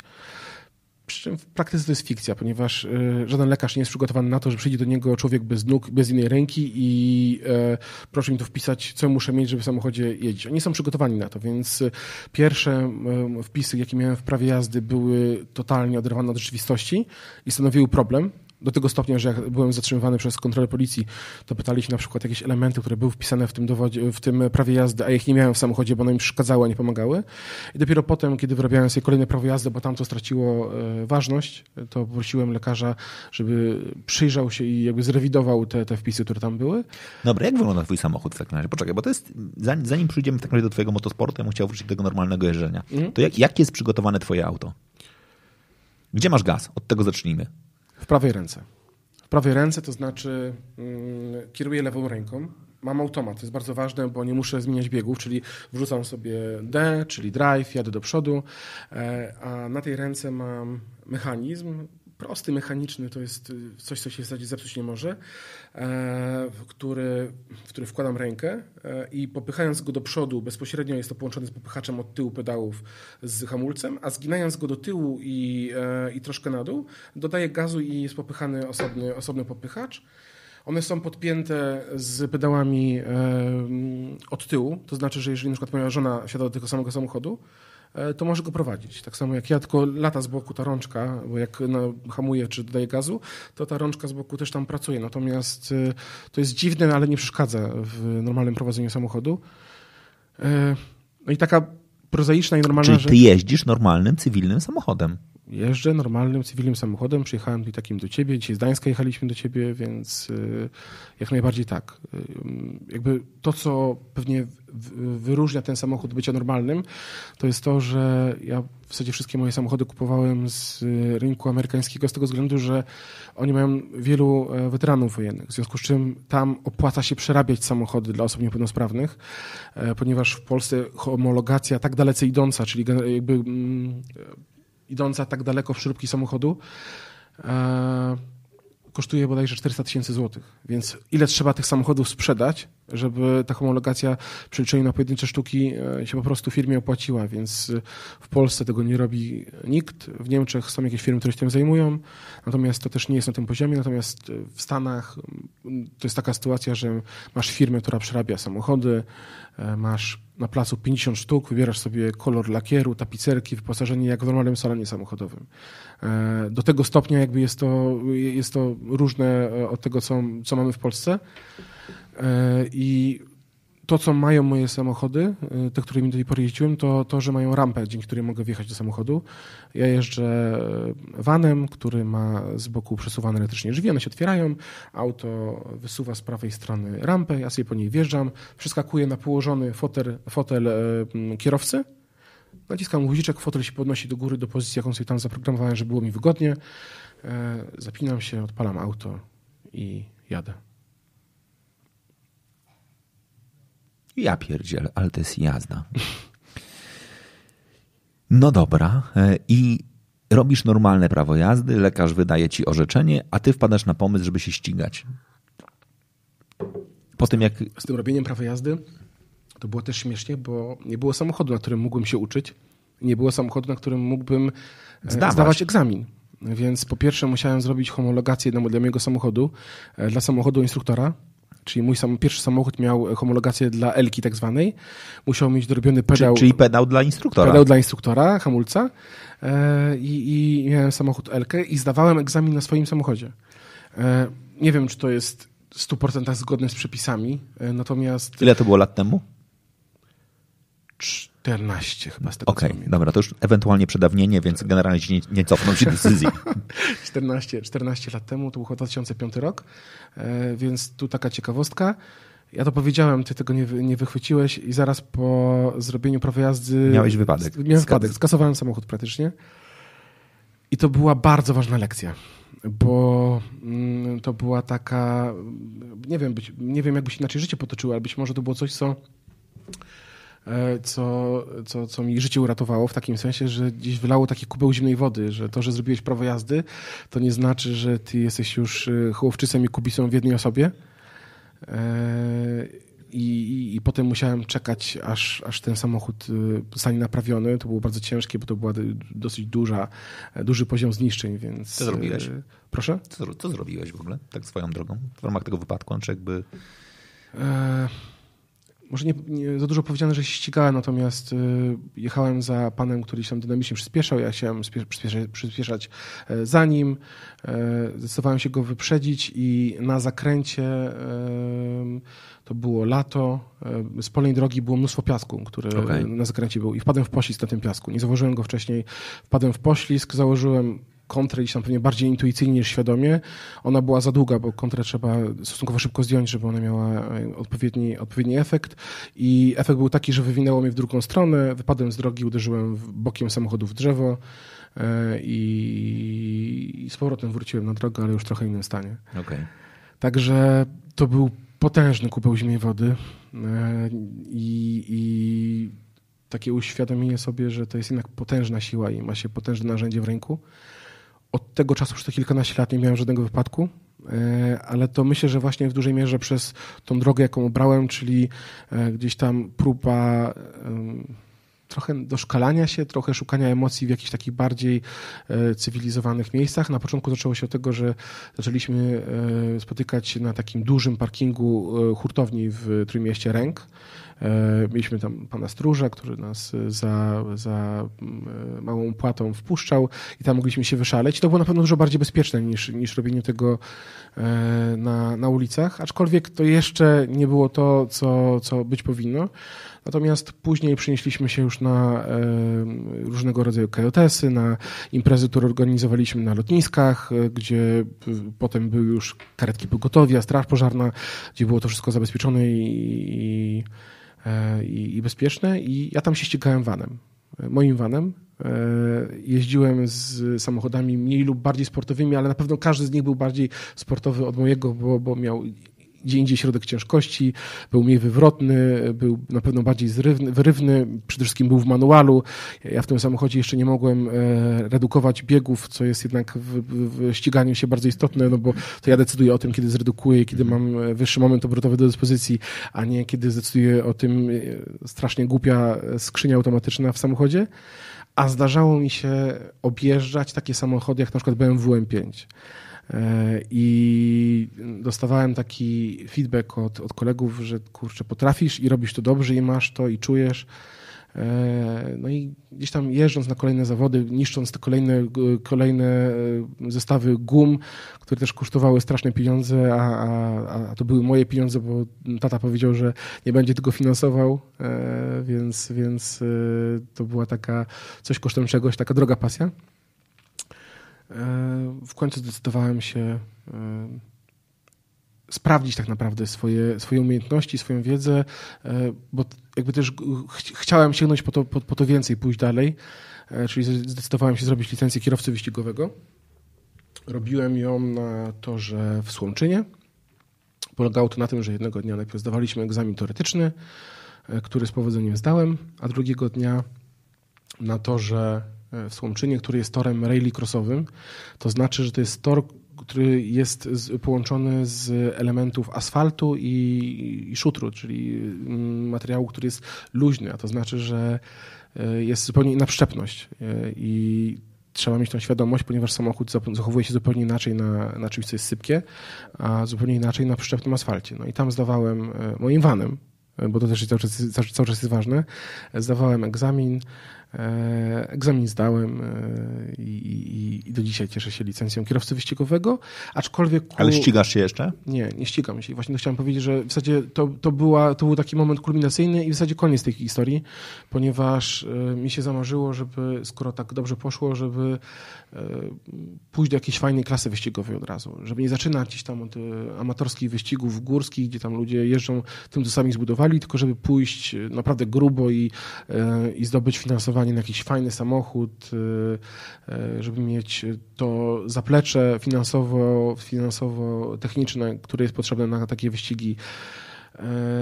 ale gdzieś ta ułań, łańska fantazja, która, która mi towarzyszy i to, ta, to, to chęć sięgania po coś grubego i więcej, e, tutaj, tutaj mm, jakby przegiąłem pałę, bo, bo, bo nie potrafiłem przekonać potencjalnych e, sponsorów, a w Polsce to jest w ogóle trudny temat, jeżeli chodzi o sponsoring motosportu.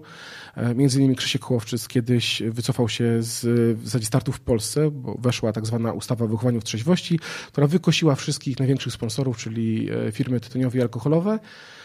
Nie mi oceniać e, jakby mm, to, jak dobry był to ruch, jeżeli chodzi o wychowanie społeczeństwa w trzeźwości. Znaczy dane pokazują, że chyba nie zadziałało. Czy generalnie jakby okazało się, że to, że nie ma na samochodzie lub też na bandzie znaku piwa e, czy fajek nie spowodowało, że ludzie mniej piją.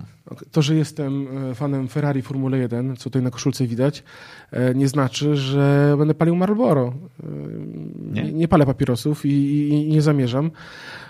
I tak jak mówisz, nie wydaje mi się, że to, że na, na samochodzie jest logo Martini czy Marlboro wpływa na to, że ktoś nagle pała na to niesamowitą, niesamowitą ochotą. Także o, było, o, o, była to bardzo duża szkoda e, dla polskiego motorsportu.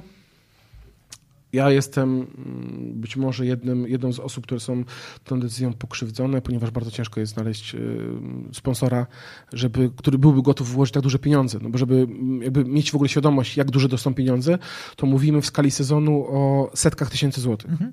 E, taki samochód, który ja sobie wtedy wymarzyłem, takie w sumie opcja minimum, żeby ścigać w jakichś takich poważnych... E, mm, Ale ja mam jedną bardzo ważną rzecz. Ty tak. myśl, myśląc o ściganiu się, masz, masz na myśli normalnie rywalizowanie jakby z przeciwnikami pełnosprawnymi. Tak, absolutnie. Czyli nie, nie ma takiej osobnej kategorii pod tytułem Mistrzostwa Polski, e, jakiś jest OS dla osób niepełnosprawnych. Nie, nic mi o tym nie wiadomo i i myślę, że to jeszcze trudniejsze byłoby do finansowania tak naprawdę, no mhm. bo e, jednak e, motorsport to jest trochę taki sport dla, postrzegany jest trochę dla prawdziwych facetów, nie? bo to jest e, taki sport, gdzie jest trochę siłowy, olej, smar, benzyna, spalona guma, to, jest, to się jednak kojarzy z, z takimi bardzo męskimi atrybutami. I jeżeli na taki sport dla osób pełnosprawnych jest ciężko znaleźć kasę, to wydaje mi się to niemal niemożliwe, aby, aby można to było zrobić yy, przynajmniej w takiej otwartej formule, formule. Dla osób niepełnosprawnych być może udałoby się to zrobić na przykład takie formuły jak e, wyścigi yy, Kia, Kia Picanto. Yy, tam, tam widziałbym szansę. Natomiast ja chciałem startować w formule otwartej i spotkałem się z wieloma osobami, powysyłałem dziesiątki listów. Byłem na tyle szalony, że nawet do jakiegoś szejka e, wysłałem list gdzieś tam do Arabii Saudyjskiej, e, opisując siebie, kim jestem, co chciałbym robić. Także mm, wydawało mi się, że spróbowałem już wszystkiego. E, oddźwięk był nieduży, bo gdzieś tam jakiegoś niedużego sponsora udało mi się zyskać. Występowałem gdzieś tam w ich koszulce, czapeczce, natomiast to było na krótką metę, zupełnie nie o to chodziło, nie pozwoliło to zrealizować tych, tych marzeń. A potem był ślub e, i e, jakby zrewidowałem swoje marzenia. Gdzieś tam jeszcze ciągle to we mnie, we mnie e, te, te, ten, ta tęsknota za wyścigami była i jej fizyczną e, manifestacją był Chevrolet Camaro z 87 roku, którego miałem w garażu, którego sobie kupiłem, który miał być taką moją zabaweczką. E, piękne, to był piękne. No, to, to, był ten sam e, rok, rok, budowy tego samochodu był tym samym rokiem, w którym urodziła się moja żona, więc w ogóle jakoś taki był, wiesz, był duchowe, duchowa więź, przy czym chyba więcej krzywdy zrobiłem temu autu niż, niż jakby pomogłem, bo trzymałem go chyba około 10 lat. Postanowiłem sobie, że sam będę przy nim dłubał i skończyło się to w zasadzie na tym, że w pierwszy miesiąc e, wchodziłem do tego auta od środka, wybebeszyłem wszystko, wywaliłem pod sufitkę, fotele, własnoręcznie to wszystko demontowałem a potem chodziłem tylko podotykać, pomacać, pocieszyć się tym i, i auto stało i, i, stało, a w końcu, aż w końcu go sprzedałem. Pojechało dziś na, na, na wschód Polski Ojej. i trochę tęsknię. No dobrze. E, Magdalena Urbaniak e, nam pisze, że będzie ci smutno, jak się dowiesz, co się dzisiaj w Brazylii wydarzyło. Nie wiem, co się dzisiaj w Brazylii wydarzyło. Mam nadzieję, że jak się dowiesz, to nie będzie ci aż tak bardzo smutno, jak zapowiada e, Magdalena.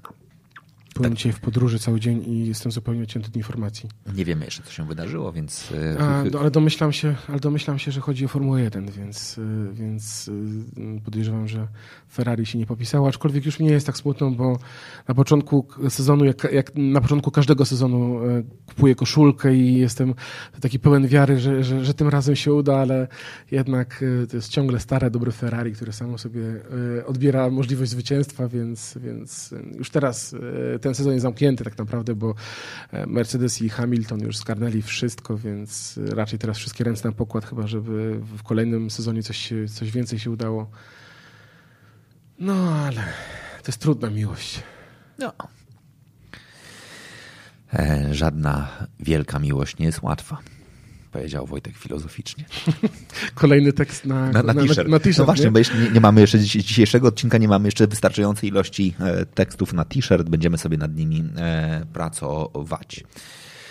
No dobra, bo myśmy wyszli od tego, e, o czym ty mówisz. Mówisz o odwadze e, na swoich e, wystąpieniach. O czym jeszcze mówisz? O, z oczywistych względów mówię o marketingu, bo a co znaczy z oczywistych względów? Z oczywistych względów to dlatego, że e, mark... troszeczkę w drugą stronę. O, tak. Że marketing y, jako branża y, w postaci I Love Marketing przede wszystkim dał mi szansę występować na profesjonalnych biznesowych scenach. A w ogóle pytanie, jak ty trafiłeś na I Love Marketing? Wychodziłem to sobie. Okej. Okay. Najpierw był TEDx. Znaczy, w ogóle tak naprawdę, żeby zacząć e, powiedzieć, jak trafiłem na Love Marketing, to trzeba... Powiedzieć, jak, jak, jak trafiłem na TEDx. Ta, e, nie, jak trafiłem na TEDx i w ogóle jak to jest, zacząłem mówić. Zaczęło się od tego, że w 2012 roku Zrobiłem sobie e, test Galupa, ten Strength Finder mhm. i wyszło mi, że w zasadzie z czterech z pięciu e, sił to są takie siły, które predysponują mnie do tego, żeby mówić do ludzi ze sceny. I chociaż gdzieś tam podświadomie to czułem, no i tak, i tak z reguły jest z Galupem, że e, ludzie podświadomie czują, ale nic z tym nie robią. I, i ta mm, jakby emanacja w postaci wyników tego testu mówi, kurde, czy jednak, jednak mam potwierdzenie tego, że jestem w tym dobry, czy że mam jakieś tam predyspozycje w tym kierunku.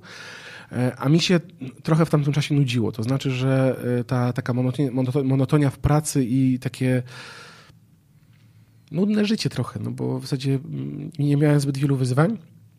Sprawiło, że chciałem szukać czegoś dla siebie e, i zacząłem się szkolić, edukować w kontekście występowania na scenie. Było Toastmasters, na które chodziłem przez dwa lata. E, tam przełamywałem jakieś takie swoje obawy, e, szlifowałem e, swoją wiedzę. Było sporo książek, były wreszcie konferencje, na które zacząłem jeździć w charakterze jeszcze uczestnika, słuchacza i słuchałem i chłonąłem tych, którzy mówią i robią to dobrze. I podczas jednej z takich konferencji, a było to InfoShare w Gdańsku, E, konferencja, na której dzisiaj też e, mogę powiedzieć, że występowałem już. To jest po prostu spełnienie marzeń, bo jak byłem tam po raz pierwszy, to mówiłem sobie, to jest, to jest też niesamowite. Szedłem spotkać się z Michałem Szafrańskim. Gdzieś tam wcześniej go napisałem, że chciałbym podejść, spotkać się i szedłem e, roztrzęsiony po prostu jak galareta, no bo idę się spotkać z Michałem, czyli gościem, którego znam z internetu, którego bardzo szanuję. Czytam wszystkie jego teksty i widzę, jak on występuje na scenie jak porusza ludzi i, i, i, i e, to było niesamowite. A dzisiaj jesteśmy kolegami, jest to dla mnie coś normalnego i jak sobie myślę o tym, jaką drogę przyszedłem, to e, aż, aż mi się trochę wierzyć to nie chce, bo to się wydarzyło w stosunkowo krótkim czasie wracając do InfoShare, tam poznałem e, Kamila Kozieła, który odpowiada... A kto, kto to jest Kamil? Kamil to jest taki gość, który nie śpi, bo robi slajdy, okay. jak samo sobie mówi, czyli przygotowuje ludzi do wystąpień publicznych. I ja wiedząc to i, i znając go też z wielu fantastycznych jego, jego wystąpień, e, postanowiłem się zakręcić wokół niego, pogadać, e, przedstawić w ogóle siebie i po tym, jak już się poznaliśmy i mogłem e, mówić, że tam jesteśmy w mniejszym większym stopniu kolegami, zaproponowałem siebie i swoją historię na, na TEDx. O, Kamil nie znał jej mojej historii, więc ja mu ją pokrótce przedstawiłem e, i czekałem w niepokoju, aż dostałem zaproszenie na, na, na TEDxa. E, no i to był taki, taka brama do, do, do tego świata.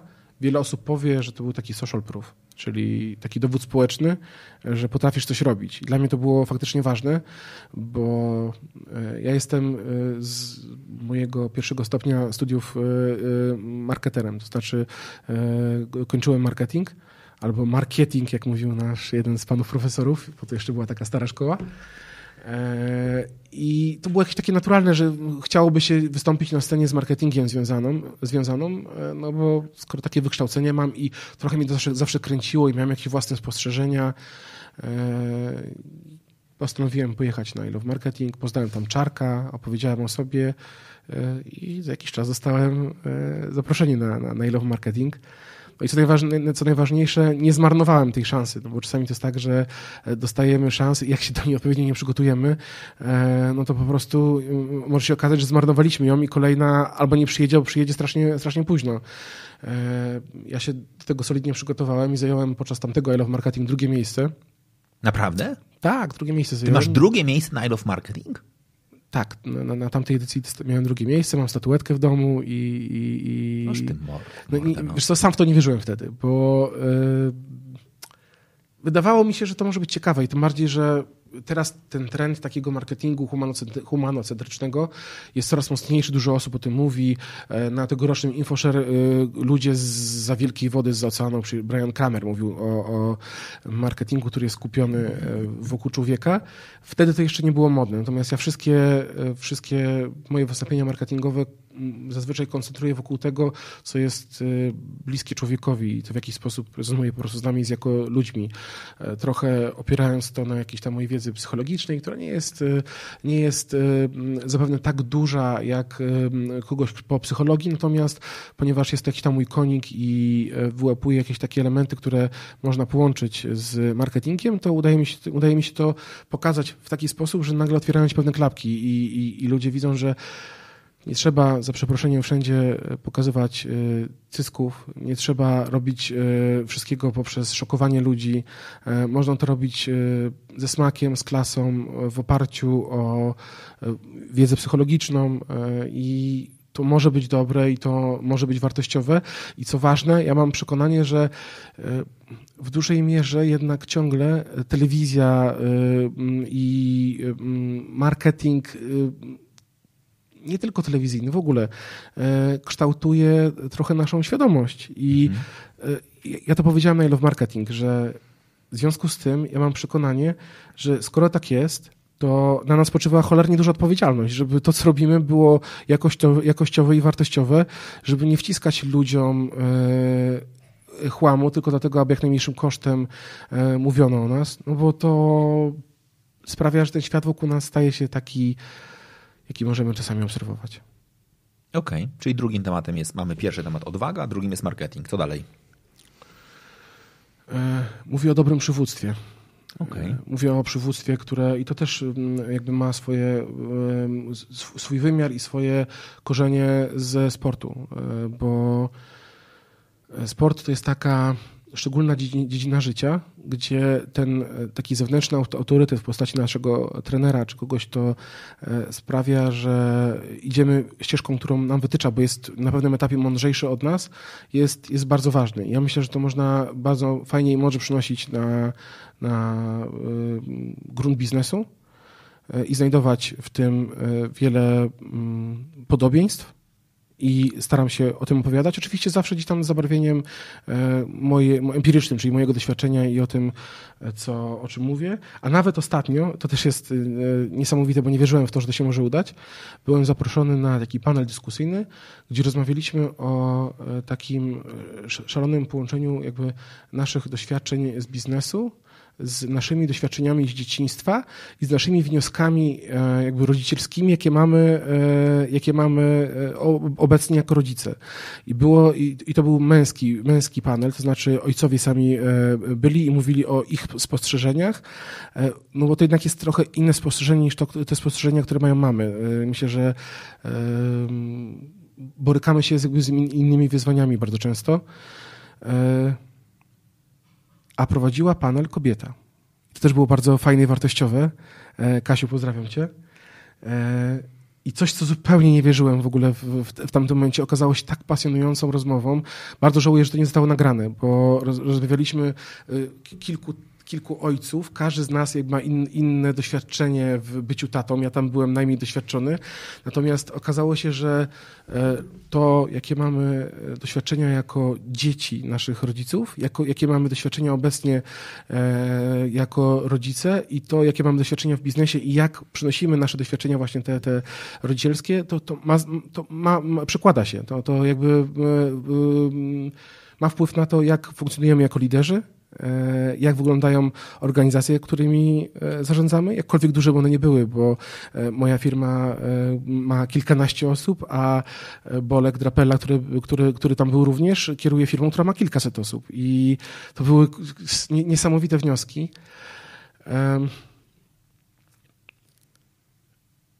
I taka rzecz, która mi bardzo zapadła w pamięć podczas jednej z swoich poprzednich rozmów e, z Marcinem Prokopem, która jest mi bardzo, bardzo bliska. E, po prostu aż, aż byłem w szoku, że, że, że jakby możemy mieć takie same spostrzeżenia. To było o byciu pewnego rodzaju e, tamą, ścianą e, w stosunku do rzeczy, które otrzymaliśmy w dzieciństwie, bo to jest bardzo takie częste, że przynosimy to, co otrzymaliśmy na nasze dzieci, ale też na nasze biznesy, tak? Czyli gdzieś tam pewne frustracje i, i sposób, jak sami byliśmy traktowani, traktujemy potem naszych pracowników. I to jest bardzo, bardzo mi bliskie. E, ja nigdy tego nie nazwałem w ten sposób i, i chociaż jakby mm, wiele, wiele, wielu z nas mówi w ten sposób, że e, o ja nie będę tacy jak moi rodzice, nie będę popełniał tych samych błędów, natomiast w większości popełniamy, popełniamy. te same błędy, tak. Ja pewnie też nie jestem wolny od, od jakby wszystkich rzeczy, które gdzieś tam nasiąknąłem e, w dzieciństwie czy, czy za młodu, natomiast bardzo dla mnie ważne jest to, aby być w tej materii świadomym, czyli żeby nie popełniać i przy jakby całym szacunku, jakim darzę mojego tatę, bo ma olbrzymie biznesowe doświadczenie, to to jest chyba właśnie rzecz, no, no, która nas najbardziej różni, ponieważ e, ja tutaj stawiam bardzo, bardzo dużą ścianę i jakby w tych kwestiach, które mi się nie podobały w tym, e, jak wyglądało, nie wiem, czy wychowanie, czy sposób prowadzenia biznesu, to jest to, co dla mnie jest e, takim takim elementem, dla którego nie ma, nie, nie ma kroku do tyłu, czyli którego tutaj, tutaj po prostu jestem stanowczy i w tej kwestii nie odpuszczam. I wydaje mi się, że jest to zauważane między innymi przez ludzi, z którymi miałem okazję czy pracować obecnie, czy pracować kiedyś, ponieważ zazwyczaj kierują do mnie, czy też do naszej firmy bardzo dużo ciepłych słów, właśnie z uwagi na to, że, że są zauważani i, i, i jakby, że mają świadomość tego, że e, zwraca się na to uwagę. Więc myślę, że warto mieć świadomość y, tej tamy. Okej. Okay. Jakim jesteś szefem? Hmm. Kil, kilkanaście osób niech, sobie, niech usłyszy sobie w końcu może. Tak naprawdę to powinny powiedzieć to osobie, jakim jestem, jestem szefem. Ja przede wszystkim, ja przede wszystkim mm, nie wiem, nie wiem, czy mogę mówić o sobie, jakim jestem szefem, natomiast mogę mówić e, o tym, co staram, staram się robić. Staram się e, słuchać, tego mnie też dużo coaching nauczył, ponieważ ja jakby największym wyzwaniem w coachingu było dla mnie nauczyć się słuchać znowu. To się tak wydaje, że nie wiem, co to jest za, co to jest za umiejętność. Przecież wszyscy słuchamy, ale ja przede wszystkim gadałem. I lubię mówić i mówię dużo. E, to pewnie gdzieś tam moi znajomi przyjaciele wiedzą, bo czasami e, jak gdzieś wpadam w jakieś słowo, to kto po prostu płynę i e, zdarza się, że traci to, traci to sens. Mam nadzieję, że dzisiaj tak nie będzie, że, że jest to w jakiś sposób spójne. Natomiast nauczyłem się słuchać i myślę, że przede wszystkim słucham, a dzięki temu, że słucham, to jestem w stanie sprawić, że to jakby miejsce, miejsce pracy jest, jest bardziej nasze niż, niż moje. A to jest chyba taka największa zmiana w stosunku do jakby poprzedniego modelu zarządzania, a tego, jakby, który, który ja staram się wdrażać. Okej, okay, no dobra. Ja mam jeszcze kilka pytań, które chciałbym Ci zadać, ale tradycyjnie jest ten moment, kiedy po wypiciu dwóch butelek wody e, muszę pochwalić się tym, że umiem szybko, bo w końcu, będąc ambasadorem e, Movember, nie tylko mam zdrowe jajeczka, ale również prostatę, muszę pobiec e, i odcedzić. No, to co, ja wam puszczam muzykę, a w tym czasie puszczę wam, o, puszczę wam taką nostalgiczną melodię. Jak powiedziałeś, że umiesz szybko, to chciałem powiedzieć that's what she said.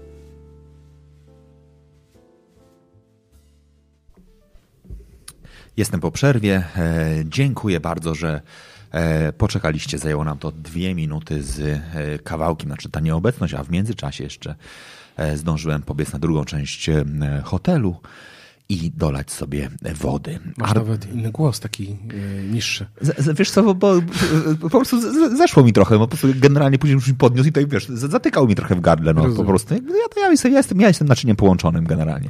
E, Artur e, Zabłocki pisze, ale gość i robi żółwika. E, to o tobie. Jak ty się czujesz z tym, jak ci ludzie mówią, ale jesteś gościem? Dziwnie.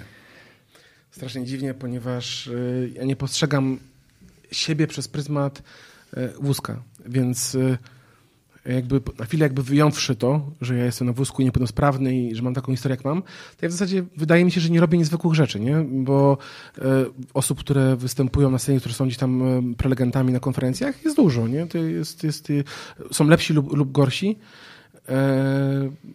kolegów, którzy się ścigają, nawet takich, którzy mają licencję, mam też, mam też, mam też kilku. E, okej, okay, nie znam nikogo, kto miałby, byłby rekordzistą świata, nie? ale jakby to też w wyniku tego, że jestem... Ja znam kilku. Co się chwalisz? nie, chciałem tylko powiedzieć, że po prostu jest na świecie kilku rekordzistów świata. Okej, okay, rozumiem, że mam gorszych znajomych. Nie, nie, ja, ja, ja, nie, nie, chodzi o to, że e, jakby wydźwięk tego, co być taki, że mi się nie wydaje, żebym ja robił jakieś takie rzeczy, które są nie wiadomo jak e, szokujące i przy czym Okej, okay, jakby teraz wracając znowu do tego, że jestem na wózku i urodziłem się tak, jak się urodziłem, mam taką, taką historię, ja jestem w stanie jakby zrozumieć, jakby co jest tym czynnikiem, który jakby wyrywa ludzi z butów, nie? Czyli, że kurde, czyli to ja się martwię tym, że mam ratę, ratę kredytu zapłacenia, albo tym, że e, gdzieś tam mam jakieś e, problemy, nie wiem, z moją dziewczyną, albo jakimiś jeszcze innymi kłopotami, bo ktoś mi drzwi, drzwi przerysował w samochodzie, a tu nagle jest taki gość, który się e, pierdołami nie przyjmuje. Nie? Ja domyślam się, że jakby to jest ten czynnik, natomiast e, być może przez to, że ja nie patrzę na siebie jako na osobę niepełnosprawną i jakby nie chcę też mieć w związku z tym jakichś szczególnych forów, jakiegoś wiesz, szczególnego sposobu traktowania, to czuję się trochę skrępowany e, i na początku e, nawet miałem takie wyrzuty sumienia właśnie po, po, tym, po tej konferencji, kiedy zjadłem na Love Marketing drugie miejsce, kiedy rozmawiałem z moimi kolegami i zastanawiałem się, w jakim stopniu była to zasługa tego, że dałem fajną, merytoryczną, inspirującą e, prezentację, a w jakim stopniu była to zasługa tego, że wyjechał gość e, na wózku i, i po prostu jest to na tyle niecodzienny, niespotykany, że, że trochę te oceny były e, z uwagi na to, że, że, że ja to ja. I teraz trochę czasu minęło i, i wydaje mi się, że poradziłem sobie mentalnie z tym i to, to, to, byłoby bez sensu. Nie obarczam się tym, że jestem niepełnosprawny i że chcę robić to, co, to, co daje mi satysfakcję, ale miałem takie przemyślenia i takie, wiesz, e, jakieś e, chore wyrzuty sumienia, że mam jakieś e, fory z uwagi na to, że jestem na wózku, a chciałbym raczej się ścigać w tej normalnej, normalnej kategorii i być oceniany z uwagi na to, jakim jestem prelegentem i to, jaką wartość daję moim słuchaczom, a nie za to, że, że wjechał gość na wózku i, i dał radę. Myślisz, że tak jest? Znaczy, że generalnie ludzie myślą sobie, o dobra, dam, chciałem mu dać czwórkę, ale za wózek dam mu piątkę? Miałem takie, miałem takie przemyślenia, natomiast y, jak rozmawiam z moimi kolegami, z przyjaciółmi, z osobami, które mi oceniały, to y, odzew jest taki, że absolutnie nie, że, że takich osób powinno być oczywiście więcej, no bo to mm, myślę, że ubogaca nas jako ludzi, kiedy spotykamy się z czymś nowym i, i nawet też to jest nowa rzecz, której się dowiedziałem jakiś czas temu. E, jest pani profesor z Wielkiej Brytanii, która zbadała zjawisko gapienia się na ludzi i wykazała, że e, gapienie się jako takie, czyli na rzeczy, które są dla nas nowe, e, których nasz mózg nie zna, jest dlatego e, tak silne i dlatego tak często ludzie się na przykład gapią na osoby niepełnosprawne, ponieważ jednak to jest coś niespotykanego w naszym, naszym społeczeństwie, a podczas gapienia się nasz mózg wydziela dopaminę. Więc... E, Naprawdę? Tak. Napisała tę książkę. E, Znajdźmy. Znaczy, ja bardzo cię będę później prosił o tę książkę, bo to jest coś, co jest Moja cudowna żona bardzo często mówi, Wojtek, przestań się na nich gapić. Ale ja faktycznie mam taką możliwość, jak szczególnie coś mnie fascynuje na poziomie jakby... e, Dopamina. I to, jest, i, to jest, i to jest po prostu, ja pierdzie, jestem po prostu ćpurem dopaminowym najnormalniej no, w świecie. No. Mógłbym w tej sytuacji, na przykład robię to w restauracji, w inny sposób zapewnić sobie dopaminę, ale co byłoby wtedy by sprawiało, że to inni by się na mnie gapili, więc generalnie... I, i jeden z, bohaterem, z bohaterów książki, e, którą pani profesor wydała, jest gość, który podróżuje po świecie na deskorolce, ale jakby to nie jest najdziwniejsze. Najdziwniejsze jest to, że podróżuje na tej, na tej bez nóg, czyli ma tylko dwie ręce e, i stworzył galerię zdjęć ludzi gapiących się na niego, jak jeździ na tej deskorolce po miastach całego świata. Ma ponad 30 tysięcy zdjęć i ma galerię dzisiaj w Londynie, w Paryżu chyba swoje z, wystaw, z wystawami e, I, i, to jest niesamowite, wiesz, że ktoś wpadł na taki pomysł, żeby tak, ale, ale weź, weź, ich przyłap, nie? Bo to jest, wiesz, bo, czy, bo to znaczy, że musisz zawsze, że tak powiem, być przygotowanym na to, żeby przyłapać zdjęcie kogoś, kto się na ciebie gapi. Myślę, że to jest na tyle niecodzienny widok, że to nie jest jakimś chyba szczególnie dużym problemem, żeby wiesz. Myślę, że on nie wyrabiał stykaniem tych fotek. Myślę, że tych osób było znacznie więcej niż 6 tysięcy. Magdalena Urbaniak napisała coś, co jest chyba moim największym marzeniem, żeby kiedyś ktoś tak napisał o mnie. Tomek daje, czasu, e, daje czadu na scenie i poza nią. Jest mega przygotowany, świetnie podaje materiał, trafia do, trafia do publiki. Wózek to dodatek w tle, ludzie kupują osobowość. Znaczy, o mnie można wiele rzeczy napisać, ale żadna, żadna z tych rzeczy, już tam pomijając wózek oczywiście, ale pozostałe też jakoś kuźwa nie pasują. To jest, zazdroszczę ci trochę tego. Dziękuję ci Magda. Myślałem, że powiesz, że dziękujesz mi, że ci tego zazdroszczę. Ale Magda, Magda, tak. Ja faktycznie Uważam, że to fajne w ogóle, że umiemy tak sobie o czym w tym studio trochę o tym mówić. E, również mówić dobre rzeczy, bo to nie jest normalne, że w Polsce ludzie umieją sobie mówić dobre rzeczy, więc ja dziękuję takim osobom jak w tym momencie Magda, która po prostu odważyła się e, powiedzieć e, dobrą rzecz i chciałem też powiedzieć wszystkim pozostałym, którzy teraz wstydzą się na przykład, żeby napisać coś dobrego mi, to możecie to zrobić. Ja lubię sobie na przykład usłyszeć coś dobrego, ale jeżeli chcecie powiedzieć coś dobrego o tej audycji, to jest to też dobry moment, żeby o tym powiedzieć. Ja A myślę, to nie jest koniec jeszcze. Wojtek jest bardzo odważny, ponieważ zdecydował się na wzięcie udziału w akcji Movember. E, nosi wąsy, e, na których, których noszenie ja bym się nie odważył. Dlaczego? Ja, ja, myślę, ja myślę, że należałoby Wojtka skomplementować za to, że ma takie, bo, znaczy, nie wiem, domyślam się, ale żeby nosić takie wąsy, to trzeba mieć naprawdę niezłe jaja. Także... O, to jest, to jest dobry, e, to jest bardzo dobry, e, Także dobry komentarz. Masz, masz komplement. Dziękuję Ci bardzo. Ja chciałem tylko od razu powiedzieć, że to nie jest jeszcze ostatnia odsłona mojego wąsa w listopadzie, e, bo obiecałem sobie, że przez wąsopad przejdę przez trzy wersje wąsa. Ta jest druga.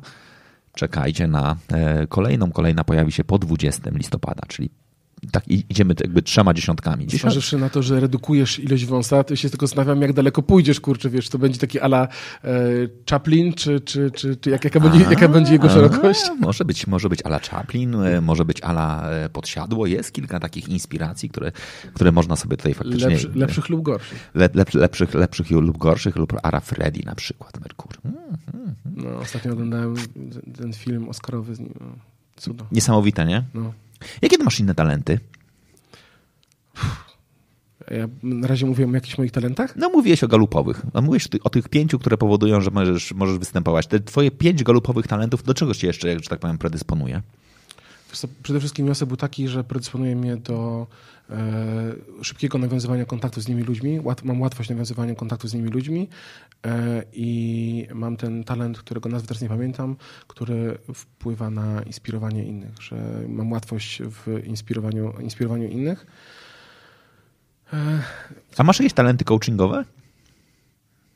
Z zakresu Strengths, StrengthsFindera? Tak, znaczy czy StrengthsFinder mówi ci, że stary, oprócz tego, że występujesz na scenie, byłbyś dobry w prowadzeniu właśnie sesji coachingowych? Myślę, ja mam, ja mam wysoko relatora, e, czyli okay. wiesz, tam ten i myślę, że to jest e, cecha, która jak najbardziej e, jest przydatna mhm. coachowi. Musiałbym odtworzyć sobie moje wszystkie pozostałe, ale na pewno był wysoko relator. To też w ogóle jest cecha, która jakby trochę, trochę jest moim przekleństwem w życiu, bo jednym jakby z jej, z jej charakterystyk jest to, że ja mam e, potrzebę wchodzenia w jakby głębsze relacje. I nawet dzisiaj rozmawialiśmy o tym z, z, z kolegą, że Trochę mi przeszkadza to, że na przykład w tym świecie prelegentów marketingowych wszystko jest takie powierzchowne, bo ja bym chciał, y, żeby to było trochę takie bardziej y, mięsiste, szczere, tak, żeby było bardziej prawdziwe, a to jest takie czasami trochę bardziej poklepywanie się po plecach. I, i to jest czasami przekleństwo, bo większość ludzi nie ma takiej potrzeby, ja taką potrzebę często mam i, i, e, i brakuje mi tej takiej e, bliskości, takiej mhm. nawiązywania prawdziwych relacji, jakiejś takiej właśnie prawdziwości w tych relacjach. Okej. Okay. Ja wrócę do tego, co powiedziałeś, bo, ja chcę wrócić trochę do, tego, do, do coachingu jednakże. Mhm. Ty powiedziałeś, że coaching ma złą opinię. A to nie jest tak, że my trochę żyjemy w takiej bańce tej złej opinii i że generalnie dla większości ludzi coaching w ogóle nie istnieje jako kategoria? Myślę, że w ciągłej jakby świadomości, że nie myślą na co dzień coachingu. Znaczy w ogóle, znaczy ja myślę, że jakbyśmy sobie wyjechali naprawdę spoza, e, spoza Warszawy i nie wiem, części korporacyjnej, która faktycznie rozumie trochę coaching, dlatego że kilka razy szef powiedział, że dziś teraz będę cię coachował i, i zrobił srogą zjebkę e, i, i, i, tego nie rozumiem. Lub też faktycznie było zorganizowane wystąpienie, na którym wyszedł gość, który opowiadał hejże dzieci, hejże ha, róbcie wszystko to, co ja, czyli tak naprawdę to nie był coaching, tylko wizyta ojca Wilgiriusza, który przyszedł i powiedział, że słuchajcie, ja, ja rano wstaję i wypijam ciepłą wodę i, i to powoduje, że później mam dobre natchnienie na cały dzień i później mi się wszystko udaje, pijcie ciepłą wodę. E, lub inne równie dobre e, rzeczy, zaczynając od, nie wiem, e, myśl pozytywnie, to na pewno się wszystko ułoży. I jakbyśmy wyszli na, naprawdę poza tę bańkę, to ludzie mają kompletnie w nosie, czym jest coaching, a jest bardzo duża grupa ludzi, którzy rozumieją prawdziwą istotę coachingu, mało tego, często z niego korzystają i po prostu im się nie chce zabierać głosu. Mm, ale to nie zmienia faktu, że tym trudniej, bo jeżeli ludzie mają gdzieś czym jest coaching, to jakby nie czują potrzeby e, zdobycia informacji, e, czym on naprawdę jest i że ich dotychczasowe być może e, złe przekonania, bo te dwie definicje, które podałeś czegoś, czym, czym coaching nie jest, bardzo pokutują, właśnie szczególnie w korpo świecie. Ja pamiętam jedno z wystąpień dla jednej z firm farmaceutycznych, gdzie po wystąpieniu, bo tak dosyć często mam, że po wystąpieniu jest czas na rozmowę i możemy sobie po prostu swobodnie pogadać. E, zaczęliśmy sobie rozmawiać i temat szedł na coaching i kiedy zapytałem właśnie, czy wiedzą, czym jest coaching, tak, tak, nawet pani kierowniczka regionu mówi, ja o tym coachingi często robię. I jak z, z, z, e, zapytałem, czym są te coachingi, no to się tak naprawdę okazało, że to są... Rozmowy dyscyplinujące. Tak, roz, rozmowy dyscyplinujące, tak zwane zjebki i to z coachingiem nie miało nic wspólnego, ale oni, wydawałoby się, że osoby, które korzystają ze szkoleń i jakby regularnie firmy inwestują w nich pieniądze, pieniądze, powinny wiedzieć, czym jest coaching, natomiast nie mieli pojęcia, nawet, nawet pani kierownik regionalna nie, nie wiedziała po prostu, czym, czym coaching jest, co osobie, która chce pracować jako, jako coach, e, dla tej osoby jest to bardzo trudne. E, jak ja mm, robiłem, edukowałem się e, z coachingu, to mi to się wydawało e, takim bardzo fajnym, pięknym światem. Po pierwsze, światem, gdzie są super pieniądze, bo tak się coaching przedstawia. Po drugie, gdzie e, drzwi czekają na nas otwarte, ponieważ to jest taki błękitny ocean, gdzie jeszcze pływa bardzo niewiele tych rybek, a w Wielkiej Brytanii przecież 50% firm korzysta z, z coachingu. U nas raptem e, chyba pół procenta, więc przepaść między nami a tym światem zachodnim jest olbrzymia. Więc wydawało się, że to jest po prostu ocean możliwości. Tymczasem e, po e, wyedukowaniu się za bardzo duże pieniądze, bo te, ta edukacja coachingowa kosztuje, e, kosztuje niemałe pieniądze, nagle się okazuje, że nikt nam nie mówił o tym, że coaching ma bardzo złą prasę, że ta bańka, w której dotychczas się poruszaliśmy, wiedząc czym jest coaching, okazuje się właśnie być bańką, ponieważ osoby poza tą, poza tą bańką na słowo coaching mają bardzo wiele pejoratywnych skojarzeń. I przez ostatnie lata to jest po prostu walka z wiatrakami. E, ja staram się o tym mówić, e, mówimy o tym tu dzisiaj, e, piszę o tym teksty, piszę o tym w socialach, tylko że tak naprawdę niewiele osób to obchodzi, no bo albo ich to nie obchodzi, albo mają wyrobiony temat już na, na, na, na, temat coachingu. I za każdym razem, kiedy pytam, a czy wiesz, czym jest coaching i słyszę, tak, wiem, to 95% odpowiedzi dotyczy czegoś, czym coaching nie jest. I po raz, kiedy zdarza się to po raz setny, pocina, pocina to skrzydła i, i zastanawia się, czy na pewno chcesz być tym prorokiem we własnym kraju, nie? który jakby walczy w, w, imię, w imię czegoś, co jest wartościowe i fajne, tylko nie wiem, czy nie, nie musi zajść zmiana odgórna, jakaś taka instytucjonalna, że należałoby to uporządkować, nie, nie pozwalać nazywać się coachami osobom, które nie mają z coachingiem nic wspólnego, której, którym w dużej mierze zawdzięczamy tą złą prasę coachingu w Polsce? Ale myślisz, że my naprawdę, bo, bo, znaczy dobra, bo ja myślę sobie, że my często jak e, właśnie dokładnie mówimy o złej prasie coachingu, to później są wskazywane bardzo konkretne nazwiska e, mocnych osób, które nazywają się coachami. E, jednak jak się później okazuje, nawet nie nazywa się coachingiem, tylko e, nawet mówi, że jest po prostu trenerem i, i, i ktoś jej przykleił e, nazwisko. Inny właściwie dzisiaj ucieka z tego coachingu. I tych osób pewnie można coraz więcej mówić, że tak, te osoby, te osoby uciekają. Natomiast to nie jest trochę tak, że jak my będziemy, w sensie, ja akurat w ogóle nie jestem w sieci coachingu, ale jak ludzie, którzy zajmują się coachingiem, będą uciekały z tej kategorii, albo dobrzy ludzie, którzy zajmują się coachingiem, będą uciekali z tej kategorii, to to się nie otworzy. Znaczy, to jest, ja trochę chcę nawiązać do, wiesz, do, do momentu, w którym jeżeli osoby niepełnosprawne nie mają dobrego postrzegania w, świecie, bo ich nie ma, bo żyją równolegle. Znaczy to, co ja faktycznie napisałem po e, rozmowie z Krzyśkiem, to powiedziałem, kurczę, cała komunikacja o e, osobach niepełnosprawnych jest, oni żyją obok nas, a nie razem z nami. Znaczy to, to, to, ta, to te równoległe światy są. Tylko ja naprawdę usiadłem, ja sobie pomyślałem, kurczę, gdybym miał na przykład wciągnąć do dyskusji osoby niepełnosprawne z E, z moimi dziećmi, tak? I zacząć mówić, dobra, okej, okay, to kurczę, okazuje się, czy są dzieci niepełnosprawne? Są. Czy moje dzieci mają z nimi kontakt? Nie. Bo ktoś uznał, że w dobrej intencji na przykład zapewni dziecku niedostępność dla, dla, dla społeczeństwa i teraz jakby my, wiesz, nie mamy tych dobrych wzorców. I teraz jeżeli dobre ludzie, tacy jak ty, byś powiedział, dobra, zamykam się w domu, mam to, pieprzę to, tak? Jestem niepełnosprawny, nie będę pokazywał, że będąc pełnoc niepełnosprawny mogę być normalnym, merytorycznym, fajnym, super ekstra czaderskim gościem. To co powiedziałeś, twoi koledzy z twojej normalnej szkoły dzięki temu poznali normalność osoby niepełnosprawnej, że powiedzieli, dobra, okej, okay, tak? E, no, pewnie nie, nie, może, nie, nie, nie możemy mu regularnie mówić, wiesz, e, e, klaskaj na, na wystąpieniu, bo, bo to się nie uda, ale wiele innych rzeczy pewnie, wiesz, da się zrobić. I teraz jak to samo się wydarzy z coachingiem, i przepraszam, że mi, jakby mieszam dwa tematy, to, to będzie jeszcze gorzej. No.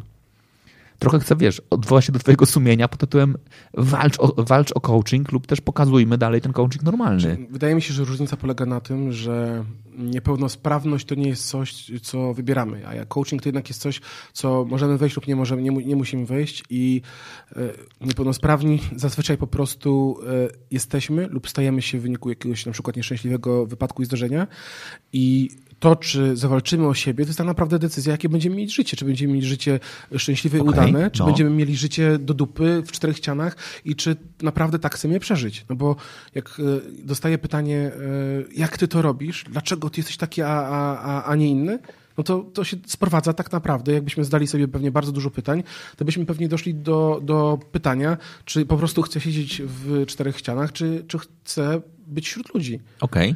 E, natomiast z coachingiem to jest ta kwestia wyboru i ja nie wiem, czy, czy ja mam sobie wystarczająco dużo zaparcia i wiedzy, bo ja tu jestem tak naprawdę młodym padawanem w tym świecie e, z uwagi na to, że mam przed sobą teraz mikrofon, ja mogę o tym mówić. Natomiast jest, y, myślę, że są setki, jeżeli nie tysiące osób, którzy są w coachingu dużo bardziej ode mnie doświadczone.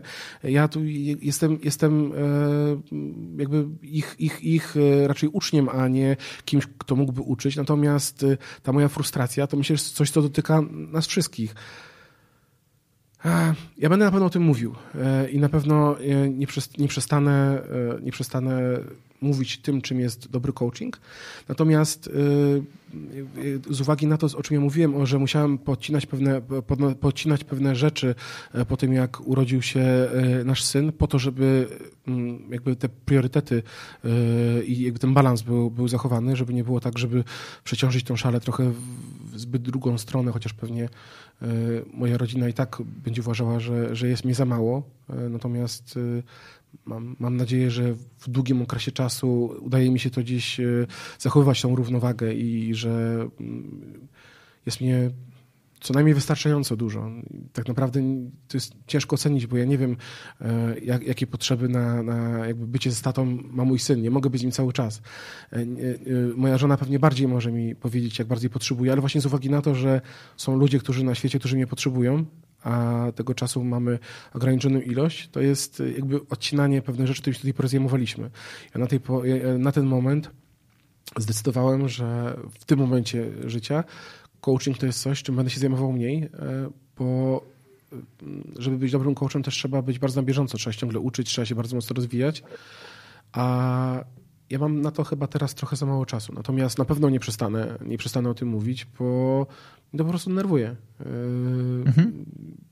Nerwuje mi ta ignorancja, wiesz, że ludzie przychodzą nad do porządku dziennego nad swoją ignorancją i jeszcze się z tego śmieją. Nie? To jest po prostu czasami takie uderzające, że nie ma jakiegoś takiego głodu dowiedzenia się, czym coś naprawdę jest, nie? że godzimy się na to, że, że, że, że, że nie wiemy po prostu. Okej, okay, ale ja myślę, że znaczy ja tutaj będę akurat bardzo mocno przypominał jedną rzecz prowadzę taki projekt, nazywa się Value Based Selling, czyli sprzedaż w oparciu o budowaniu wartości. Nawet kiedyś byłeś, za co Ci bardzo dziękuję.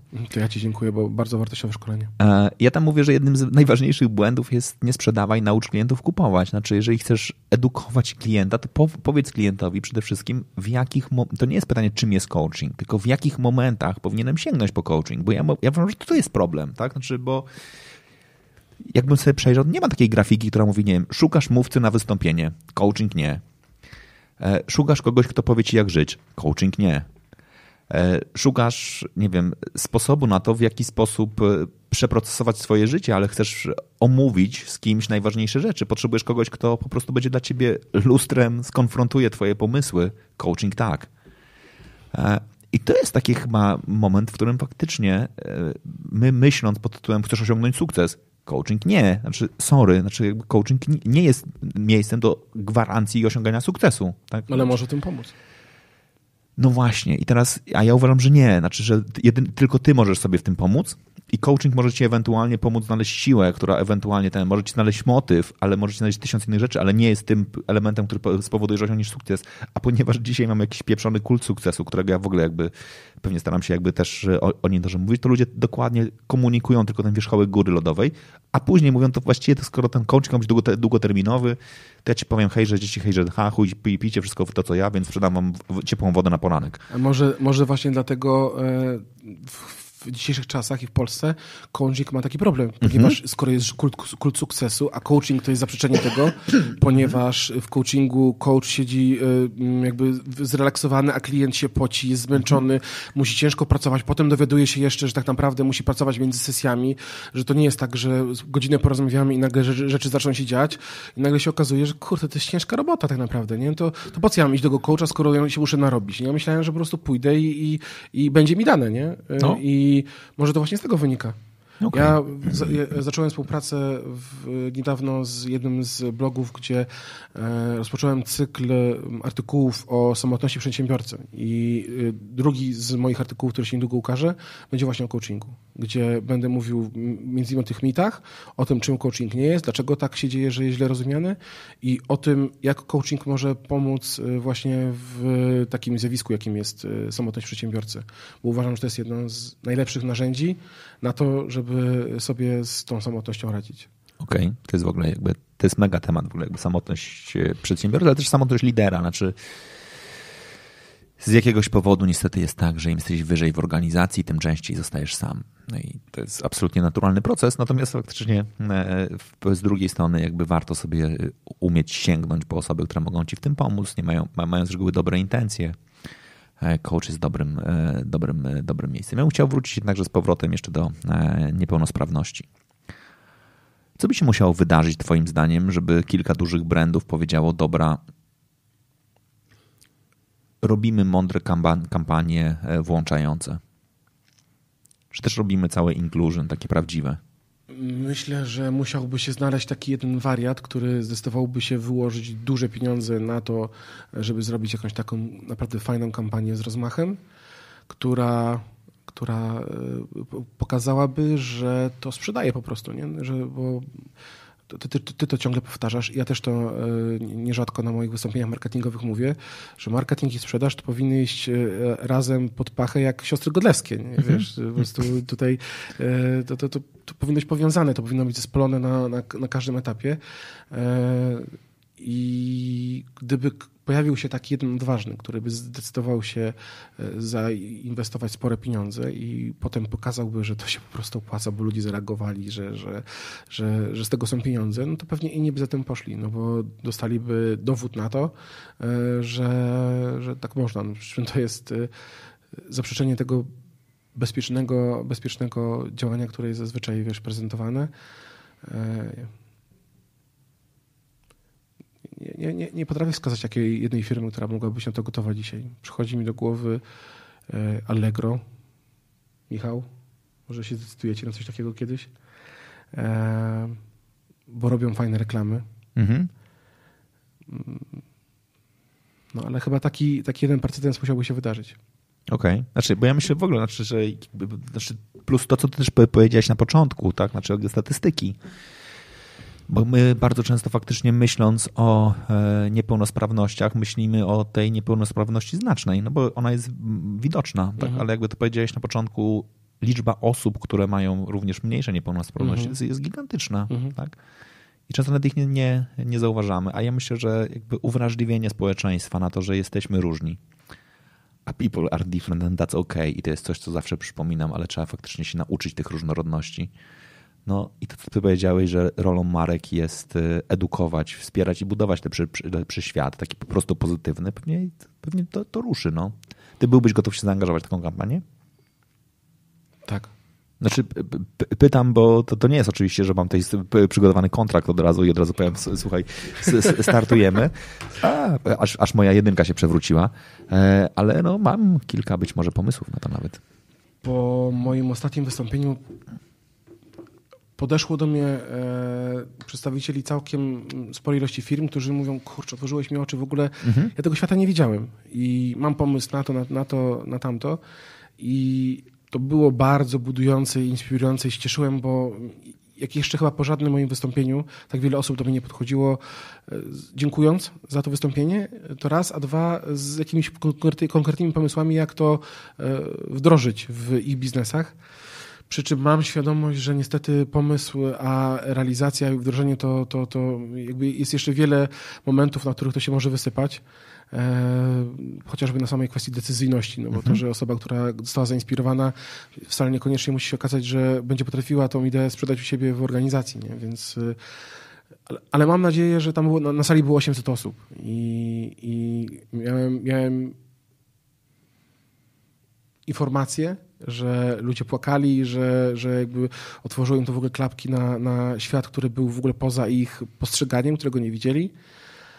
I wierzę w to, że z tych 800 osób znajdzie się kilka, które gdzieś tam mm, poniosą to i, i zrobią z tego coś dobrego. Mam nadzieję, że za rok, może za półtorej roku dostanę jakąś taką informację, słuchaj, po tym wystąpieniu zrobiliśmy coś takiego i takiego i, i, i chciałbym, żebyś to zobaczył i na pewno.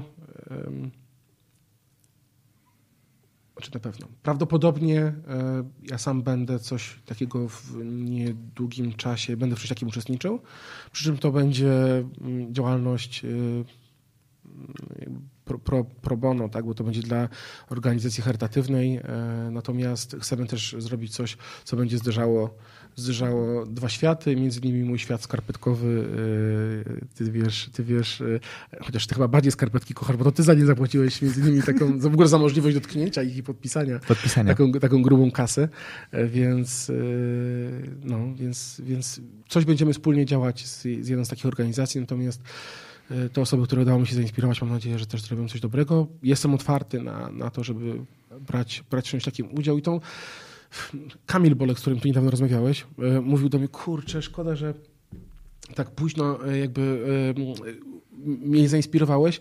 Mieliśmy jedną ostatnią kampanię z dużą firmą oponiarską, ona się już sko skończyła i pomyślałem, że mógłbyś być jej twarzą, kiedy mówiłbyś normalnie, tam byś był pokazany jako normalny facet do pewnego momentu i mówiłbyś o oponach, o tym, o tamtym, że używasz je w taki sposób, a dopiero na koniec na przykład byłby odjazd i byłoby widać ciebie na wózku, mówi takie zderzenie, kurde, że, że, że ten Więc y, mam nadzieję, że, że takich osób, które się gdzieś tam zainspirowały tym będzie dużo i to, to naprawdę fajne projekty są. Ja, y, nawet możemy potem wrzucić link do, do takiej playlisty, którą zrobiłem dla dla, dla publiczności I Love Marketing, ale myślę, że się nie obrażą, że, że tu u Ciebie podczas tej rozmowy też się podzielimy tym, tym linkiem. Albo nawet w sumie możemy sprawdzić, czy, czy, czy to działa teraz, bo wydaje mi się, że pamiętam nazwę tego linku.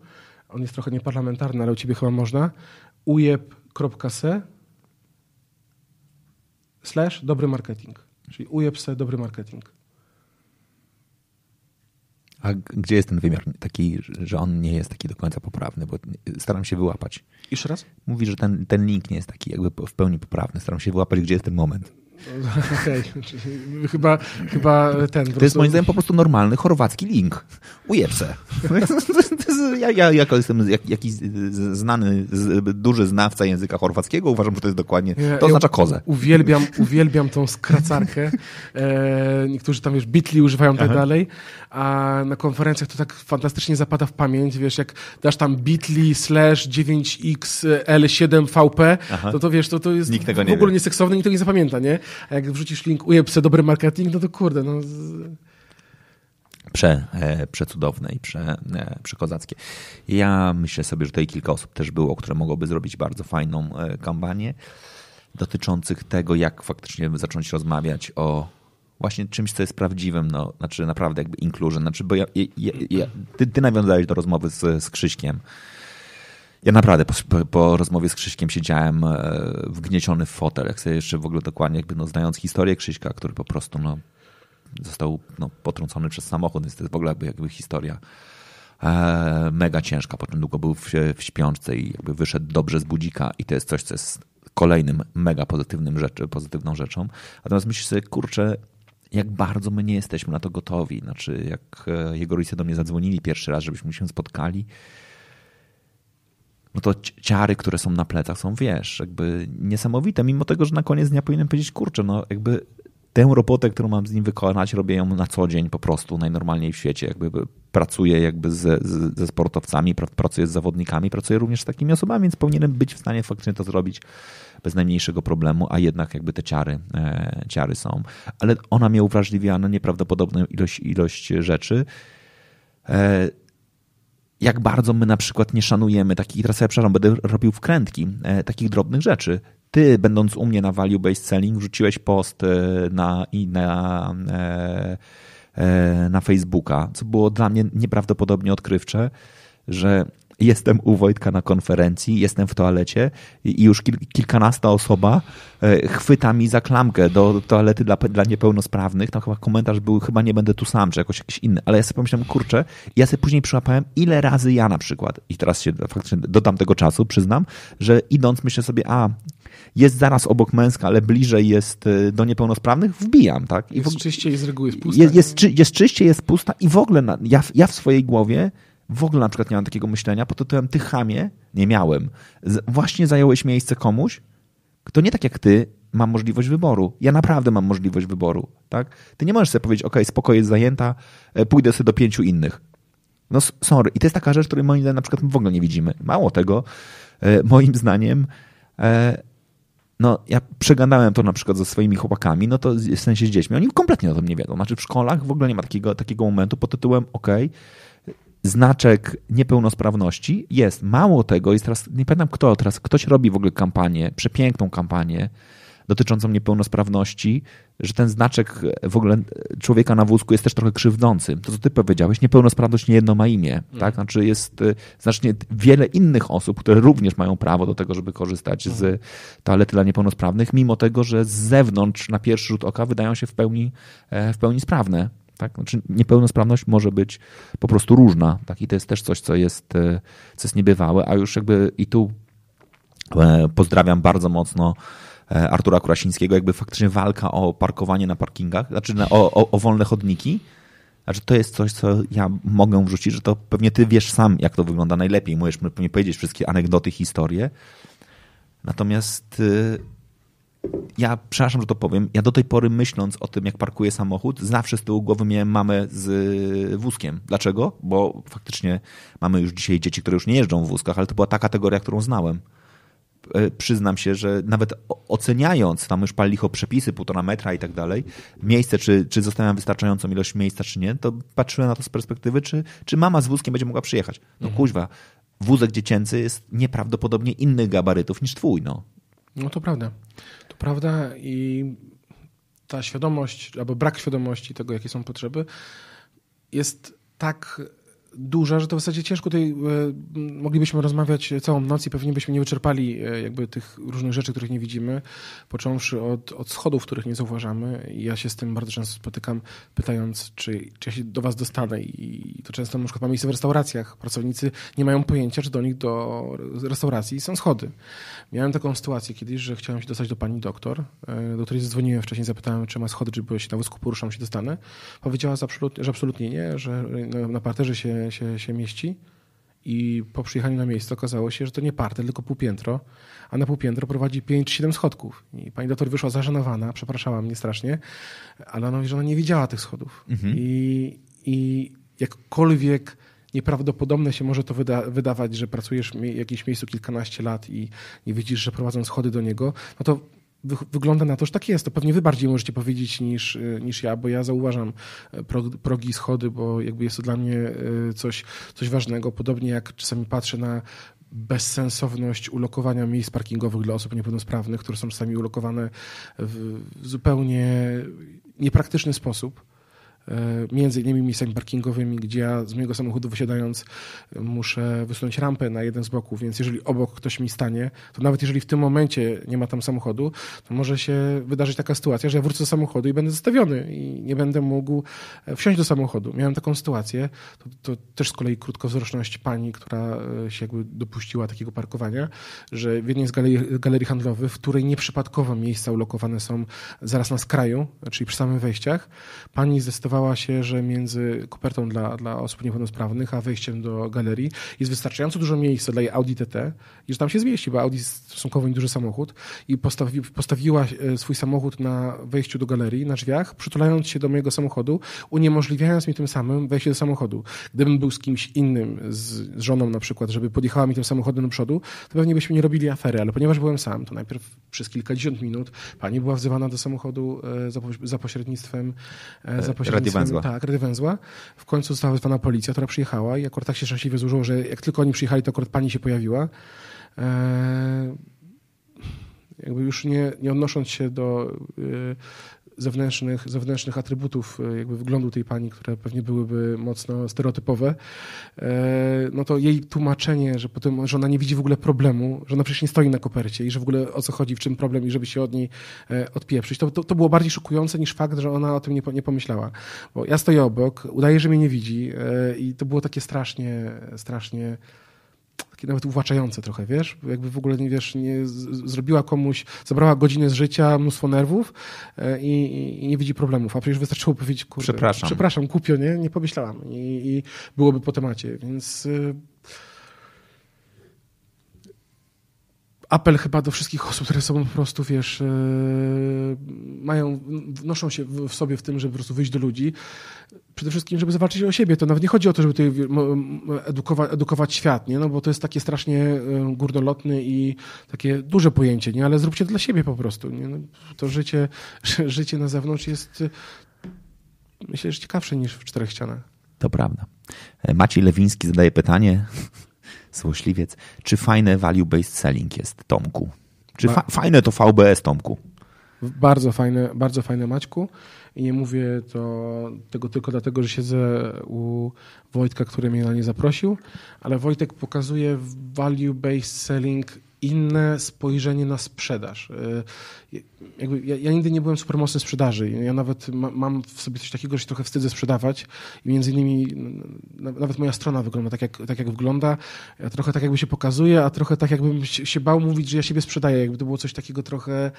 Um, niedobrego, że się sprzedajesz, nie? To jest takie, jakieś takie, nie wiem, pejoratywne, pejoratywne e, uczucie.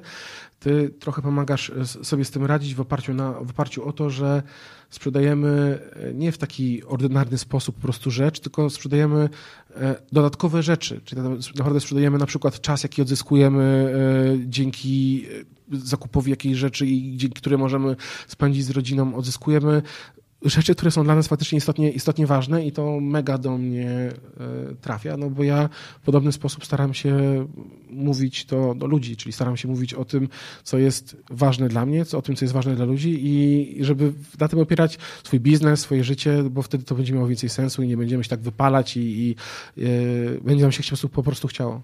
To jest w ogóle piękne, co ty teraz powiedziałeś. Bardzo ci dziękuję za to. Natomiast jak ty mówiłeś o marketingu, to ja sobie miałem z tyłu głowy, że konferencja, która była lata w świetlne przed Value Based Selling, która była jedną z pierwszych dużych konferencji, które robiliśmy, nazywała się Ludzie kupują od ludzi. I ona naprawdę była po prostu oparta o, to, o, o tą ludzką stronę sprzedaży, pamiętając o tym, że na koniec dnia pod każdym leadem, pod każdym działaniem prospectingowym, pod każdą kampanią po drugiej stronie staje się człowiek i albo go zrozumiesz i pokażesz mu rzeczywistą wartość, albo e, no albo nie, no i wtedy będzie trochę słabo. A jak mówimy o klientach biznesowych, tam też są ludzie. Ja w ogóle teraz mi przypomniałeś, miałem nagrać materiał a propos tego, więc muszę przypomnieć kilka. Jeden materiał dotyczący tego, że e, decydent jest dalej człowiekiem, o czym też często zapominamy. I to jest coś, co, co jest istotne. Niedługo święta. Wiesz, co mi się, jak ty powiedziałeś o tej skarpetce, są Mikołajki. Mhm. A ja jestem z tej części Polski, w której się robiło dwie rzeczy, albo, znaczy, ja, bo ja wiem, ja jestem z Trójmiasta, ale moja rodzina pochodzi z Poznania, Macieju. E, teraz będę trochę do ciebie tutaj e, przypominał. E, więc ja na Mikołajki zawsze musiałem pastować buty. Co było straszne. Ja, ja znaczy, też, znaczy ja to, też, po prostu I jeszcze moja mama mi wmawiała, że Mikołaj przyjdzie i sprawdzi, czy są dobrze wypastowane. To było, to było straszne. Znaczy, na, na, to jest jeden z tych rzeczy, które nie przynosimy na, na, na swoje dzieci, mam nadzieję. E, i, I faktycznie to trzeba było, ale przecież, ale później jest ta amerykańska tradycja wieszania skarpety mhm. na gzymsie kominkowym. Mhm. Nawet kiedyś e, z uwagi na język angielski wiedziałem, jak jest gzyms przez to, kuźwa. Musiałem, nie pamiętam już, jak jest, jak, ale kiedyś wiedziałem, jak jest gzyms kominkowy, bo w jakiejś czytance było, że trzeba było dokładnie powiesić skarpetę na gzymsie kominkowym. Przecież to aż się prosi o reaktywację którejś z twoich cudownych działań i akcji. No. Tylko te cudowne działania akcje chyba są dlatego cudowne, że one się dzieją bardzo spontanicznie. Że ja... Ale ja właśnie mam takie głębokie przekonanie, że właśnie mi się we mnie rodzi pewna spontaniczność. Dobra, to musisz mi po programie powiedzieć, co, co ci się w głowie zrodziło, ale w ogóle cała, cała, cała ta akcja z tymi skarpetkami to jest coś, czego ja nigdy nie planowałem, nigdy bym sam na to nie wpadł i co tak naprawdę nie jest w ogóle moją zasługą, tylko zasługą ludzi, którzy mnie otaczają. Czekaj, jest, bo skąd się wzięła akcja ze skarpetkami? Akcja ze skarpetkami wzięła, rozpoczęła się rok temu, kiedy? Akcja ze skarpetkami rozpoczęła się rok temu, kiedy w zasadzie półtorej roku temu, kiedy Allegro zaczęło mnie namierzać swoimi, swoimi mm, algorytmami i proponować mi E, zakup butów. Tak jest. Tak, a ja jak można się domyśleć najlepszym, e, najlepszym targetem do, do jakby spamowania mi reklamami na zakup butów nie jestem, bo pewnie jest mała szansa na to, że z którejś z tych reklam skorzystam. Czekaj, czekaj, czekaj. Tego tak... Jest mnóstwo kobiet, które kupują butów, które później nie noszą. Nie należy do tych kobiet. Czy generalnie przekonanie, że buty są po to, żeby je nosić jest na, na, nad wyraz... Ja, ja mam tak samo z grami planszowymi, wiesz, uwielbiam grać gry planszowe e, i koledzy się ze mnie nabijają, bo wychodzą z założenia, że ja też wychodzę z założenia, że gry planszowe wcale niekoniecznie są do grania, ale raczej do tego, żeby leżały na półce, nie? I, i się ze mnie nabijają, że... Ja e, będę więcej... przypominał, bo to jest organizacja, w którą bardzo przez wiele lat byłem zaangażowany, do dziś, znaczy przez wiele lat był to też nasz bardzo ważny klient, już e, jakiś czas temu zrezygnowaliśmy z tej współpracy, nazywa się Harley Davidson. Mhm. W Harley Davidson najważniejsza grupa zrzeszająca klientów nazywa się Harley Owners Group, a nie Harley Riders Group. Wiesz, że mówiłem o nich e, e, właśnie zainspirowany kiedyś tobą na jednym z I Love Marketing, tak. o, o Hogu? O Hogu? Hog jest cudowną organizacją. Jakbyś kiedyś potrzebował informacji o Hogu, to ci mogę dać bardzo dużo informacji. Nawet chyba zgodnie z prawem mogę ci dać dużo informacji o Hogu.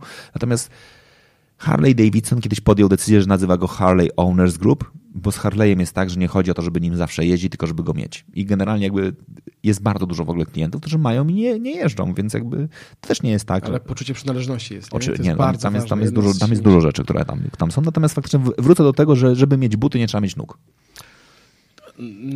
Na przykład, jak dostajesz prezent na Mikołaja? No nie w butach przecież. No, nie, ale, ale, kiedyś, kiedyś nie, no, kiedyś było tak, że e, jak byliśmy dzieciakami, to nie wiem, czy to były na zająca tak zwanego, czy coś tam wystawiały się buty, nie?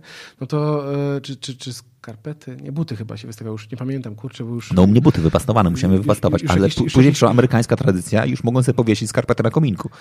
Tak, ja, ja nie miałem co wieszać ani czego pastować, ale, ale prezenty dostawałem, wiesz, to nie jest, to nie jest smutna, smutna opowieść, to nie jest smutna historia. E, ale idąc dalej, bo zaraz, zaraz e, jakby o, ty, o, o tych reklam dopiero zacząłem, a to nie było istotne. E, zacząłem używać tych e, zrzutów ekranu z tych Aha. reklam jako przykładów błędnego, błędnego targetowania i pewnego rodzaju dowcipu. E, I akurat tak się złożyło, że na jednej z konferencji stałem pakiet konferencyjny, w którym były skarpetki. Tak jest. I, I to jeszcze wiesz, w zderzeniu z tym, o czym mówiłem na konferencji, zrobiło się śmiesznie. Wrzuciłem zdjęcie na, e, na Face'a i ktoś, nie, nie wiem, to był pierwszy. Czy ty byłeś pierwszy, któraś, któraś z osób jako pierwsza e, podała pieniądze, za które byłaby gotowa je kupić. I to się jakoś tak wymsknęło mi spod kontroli, e, bo się nagle zrobiła licytacja. Ja tylko potem e, starałem się w jakiś sposób to moderować, żeby, żeby to jakby było aktualne i żeby przebiegało. No i w końcu skarpetki zostały sprzedane łącznie, bo tam jakby różne osoby zdecydowały się wpłacić na organizację za różne rzeczy, tam za umieszczenie autografu, za jedną skarpetkę, z drugą skarpetkę, więc łącznie udało się zebrać chyba 2784 zł. Nie? I po prostu dla mnie to był taki kosmos. E, prawdopodobnie najdroższe skarpetki świata a podczas ostatniego I Love Marketing, y, też jakby na fali, na fali tego, tych, tych skarpetkowego szaleństwa, y, już teraz świadomie dostałem od organizatorów y, skarpetki z prośbą, żeby zlicytować je w dobrym celu. Poznałem fantastycznego gościa, Piotra Łoja, który mm, prowadzi fundację VR Dream dla dzieciaków, które, tak. które są zamknięte na szpitalach, w oddziałach onkologicznych, mhm. w izolatkach, które no powiedzmy sobie szczerze, mają smutne życie i jakby mało perspektyw na, na, na jakieś tam ilość szczęścia w najbliższym czasie, a on im to szczęście, szczęście daje, oferując im możliwość założenia gogli e, w który, i w bardzo realistyczny sposób przeniesienia się do, na krótki czas do fajnego świata, w którym zapominają o tych swoich problemach.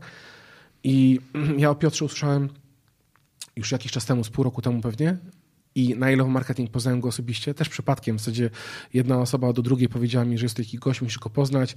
Ja akurat miałem za chwileczkę licytować skarpetki, miałem wstępnie cel na, na co pójdzie, ale potem się okazało, że Maciek Lewiński w zasadzie cały ten cel, na który miał pójść, zaspokoił, bo, bo oddał swoje pieniądze z Yellow Marketing e, i nagle się okazało, że trzeba fajnego nowego celu. I nagle się pojawia Piotruj, e, z tym VR Dream idziemy na, na, na scenę, z Maćkiem Kausem robimy licytację, ludzie jakby podchwytują znowu ten pomysł i znowu kolejne skarpetki z 2,5 tysiąca idą. Nie? Więc, y, więc to jest coś, czego nigdy bym nie podejrzewał, że jakby dzięki mojemu wyjściu na scenę i jakby mówieniu do ludzi i pomimo tego, że staram się dawać wartość, to nigdy nie podejrzewałbym, że ta wartość to jakby dodatkowa będzie e, taka trochę niezamierzona i obok, ale daje mi chyba jeszcze więcej wiesz, satysfakcji niż to, co ja mówię do ludzi, nie? Bo to jest takie dobro, które się, e, które jakby ludzie się zarażają, z taki wirus kurczy się robi, nie? No. I to jest coś nieprawdopodobnego. I, i wyglądam jakby tej historii e,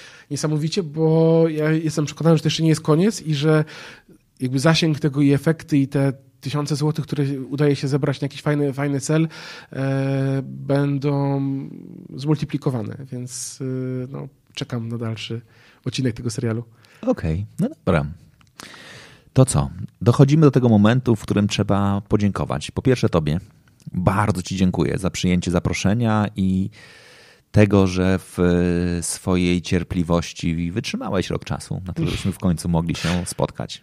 Ja Ci dziękuję za zaproszenie i, nie musiałem Ci wykazywać tu żadną cierpliwością, ponieważ na tyle często streamujesz, że gdzieś tam mój głód y, y, Harry i tego programu jest zaspokojany fantastycznymi osobami, które zapraszasz do tego programu, więc jak wiesz zresztą, ja regularnie, regularnie wieczorami, jak czas pozwala, e, chociażby gdzieś tam na słuchawce jednym uchem, bo pamiętam, że rozmowy z Marcinem Prokopem słuchałem na słuchawce, które miałem włożone w ucho w trakcie usypiania Zacharka, wow, naszego, naszego, naszego syna, no.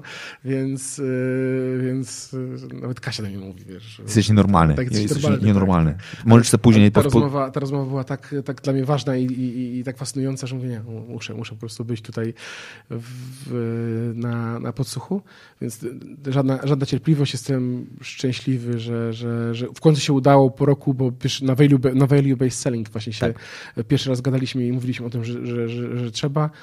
Wtedy jeszcze, wtedy jeszcze nie zapraszałeś tak znamienitych gości, więc... Więc, więc powiedziałem, poczekam, poczekam, po, po, po, poczekam, aż program będzie miał faktycznie większe gwiazdy więc teraz, teraz czuję się, czuję się wtedy nie czułem jakby dysonansu, jeżeli chodzi o, o gości, jacy byli w swoim programie, a teraz czuję pewien dysonans, ale e, mam nadzieję, że słuchałeś tego e, co najmniej, co najmniej równie fajnie, jak na przykład tej rozmowy z Marcinem Prokopem, która była fantastyczna. Jeżeli nie słuchaliście, to warto posłuchać, ponieważ Marcin mówi przepięknym językiem i jak go słuchałem, to po prostu było mi głupio, że pomimo tego, że czytam książki i, i wydaje mi się, że jestem nie najgłupszym gościem, że nie potrafię operować tak pięknym językiem, jakim on mówi, po prostu jest, jest, jest to coś, czego naprawdę miło się słucha, a przy okazji e, to, co mówi, jest co najmniej równie fajne. Okej. Okay. To jest tak, że ja też tak mam. Znaczy, to jest jeden z tych ludzi, którzy mnie absolutnie zawstydza, sposób absolutnie w moim przypadku uzasadniony. Jakością tego, w jaki sposób konstruuje zdania, jak e, robi wolty, no i jak nieprawdopodobnie jest no, inteligentny. Po prostu jest diabelnie inteligentny. I to jest coś, co, co znowu na moim tle nie jest sztuką, jakby zawstydzić kogoś. No dobra. To jest, to, e, to, to trochę obrabiając dupę e, Boże święty, Prokopowi.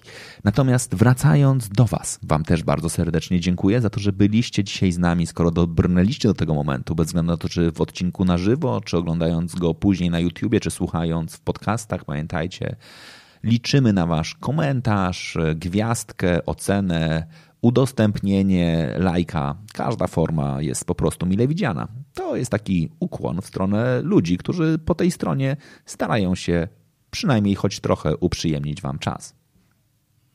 Hmm, dobrze to zrobiłem? Najlepiej. Och, cudownie. No i oczywiście dziękujemy bardzo mocno e, całemu teamowi e, Vienna House e, Mokotów, który udostępnił nam to miejsce, w którym mogliśmy zrealizować to nagranie. Bardzo Wam serdecznie dziękujemy. Pozdrawiam serdecznie. Na koniec tradycyjnie muszę puścić muzykę.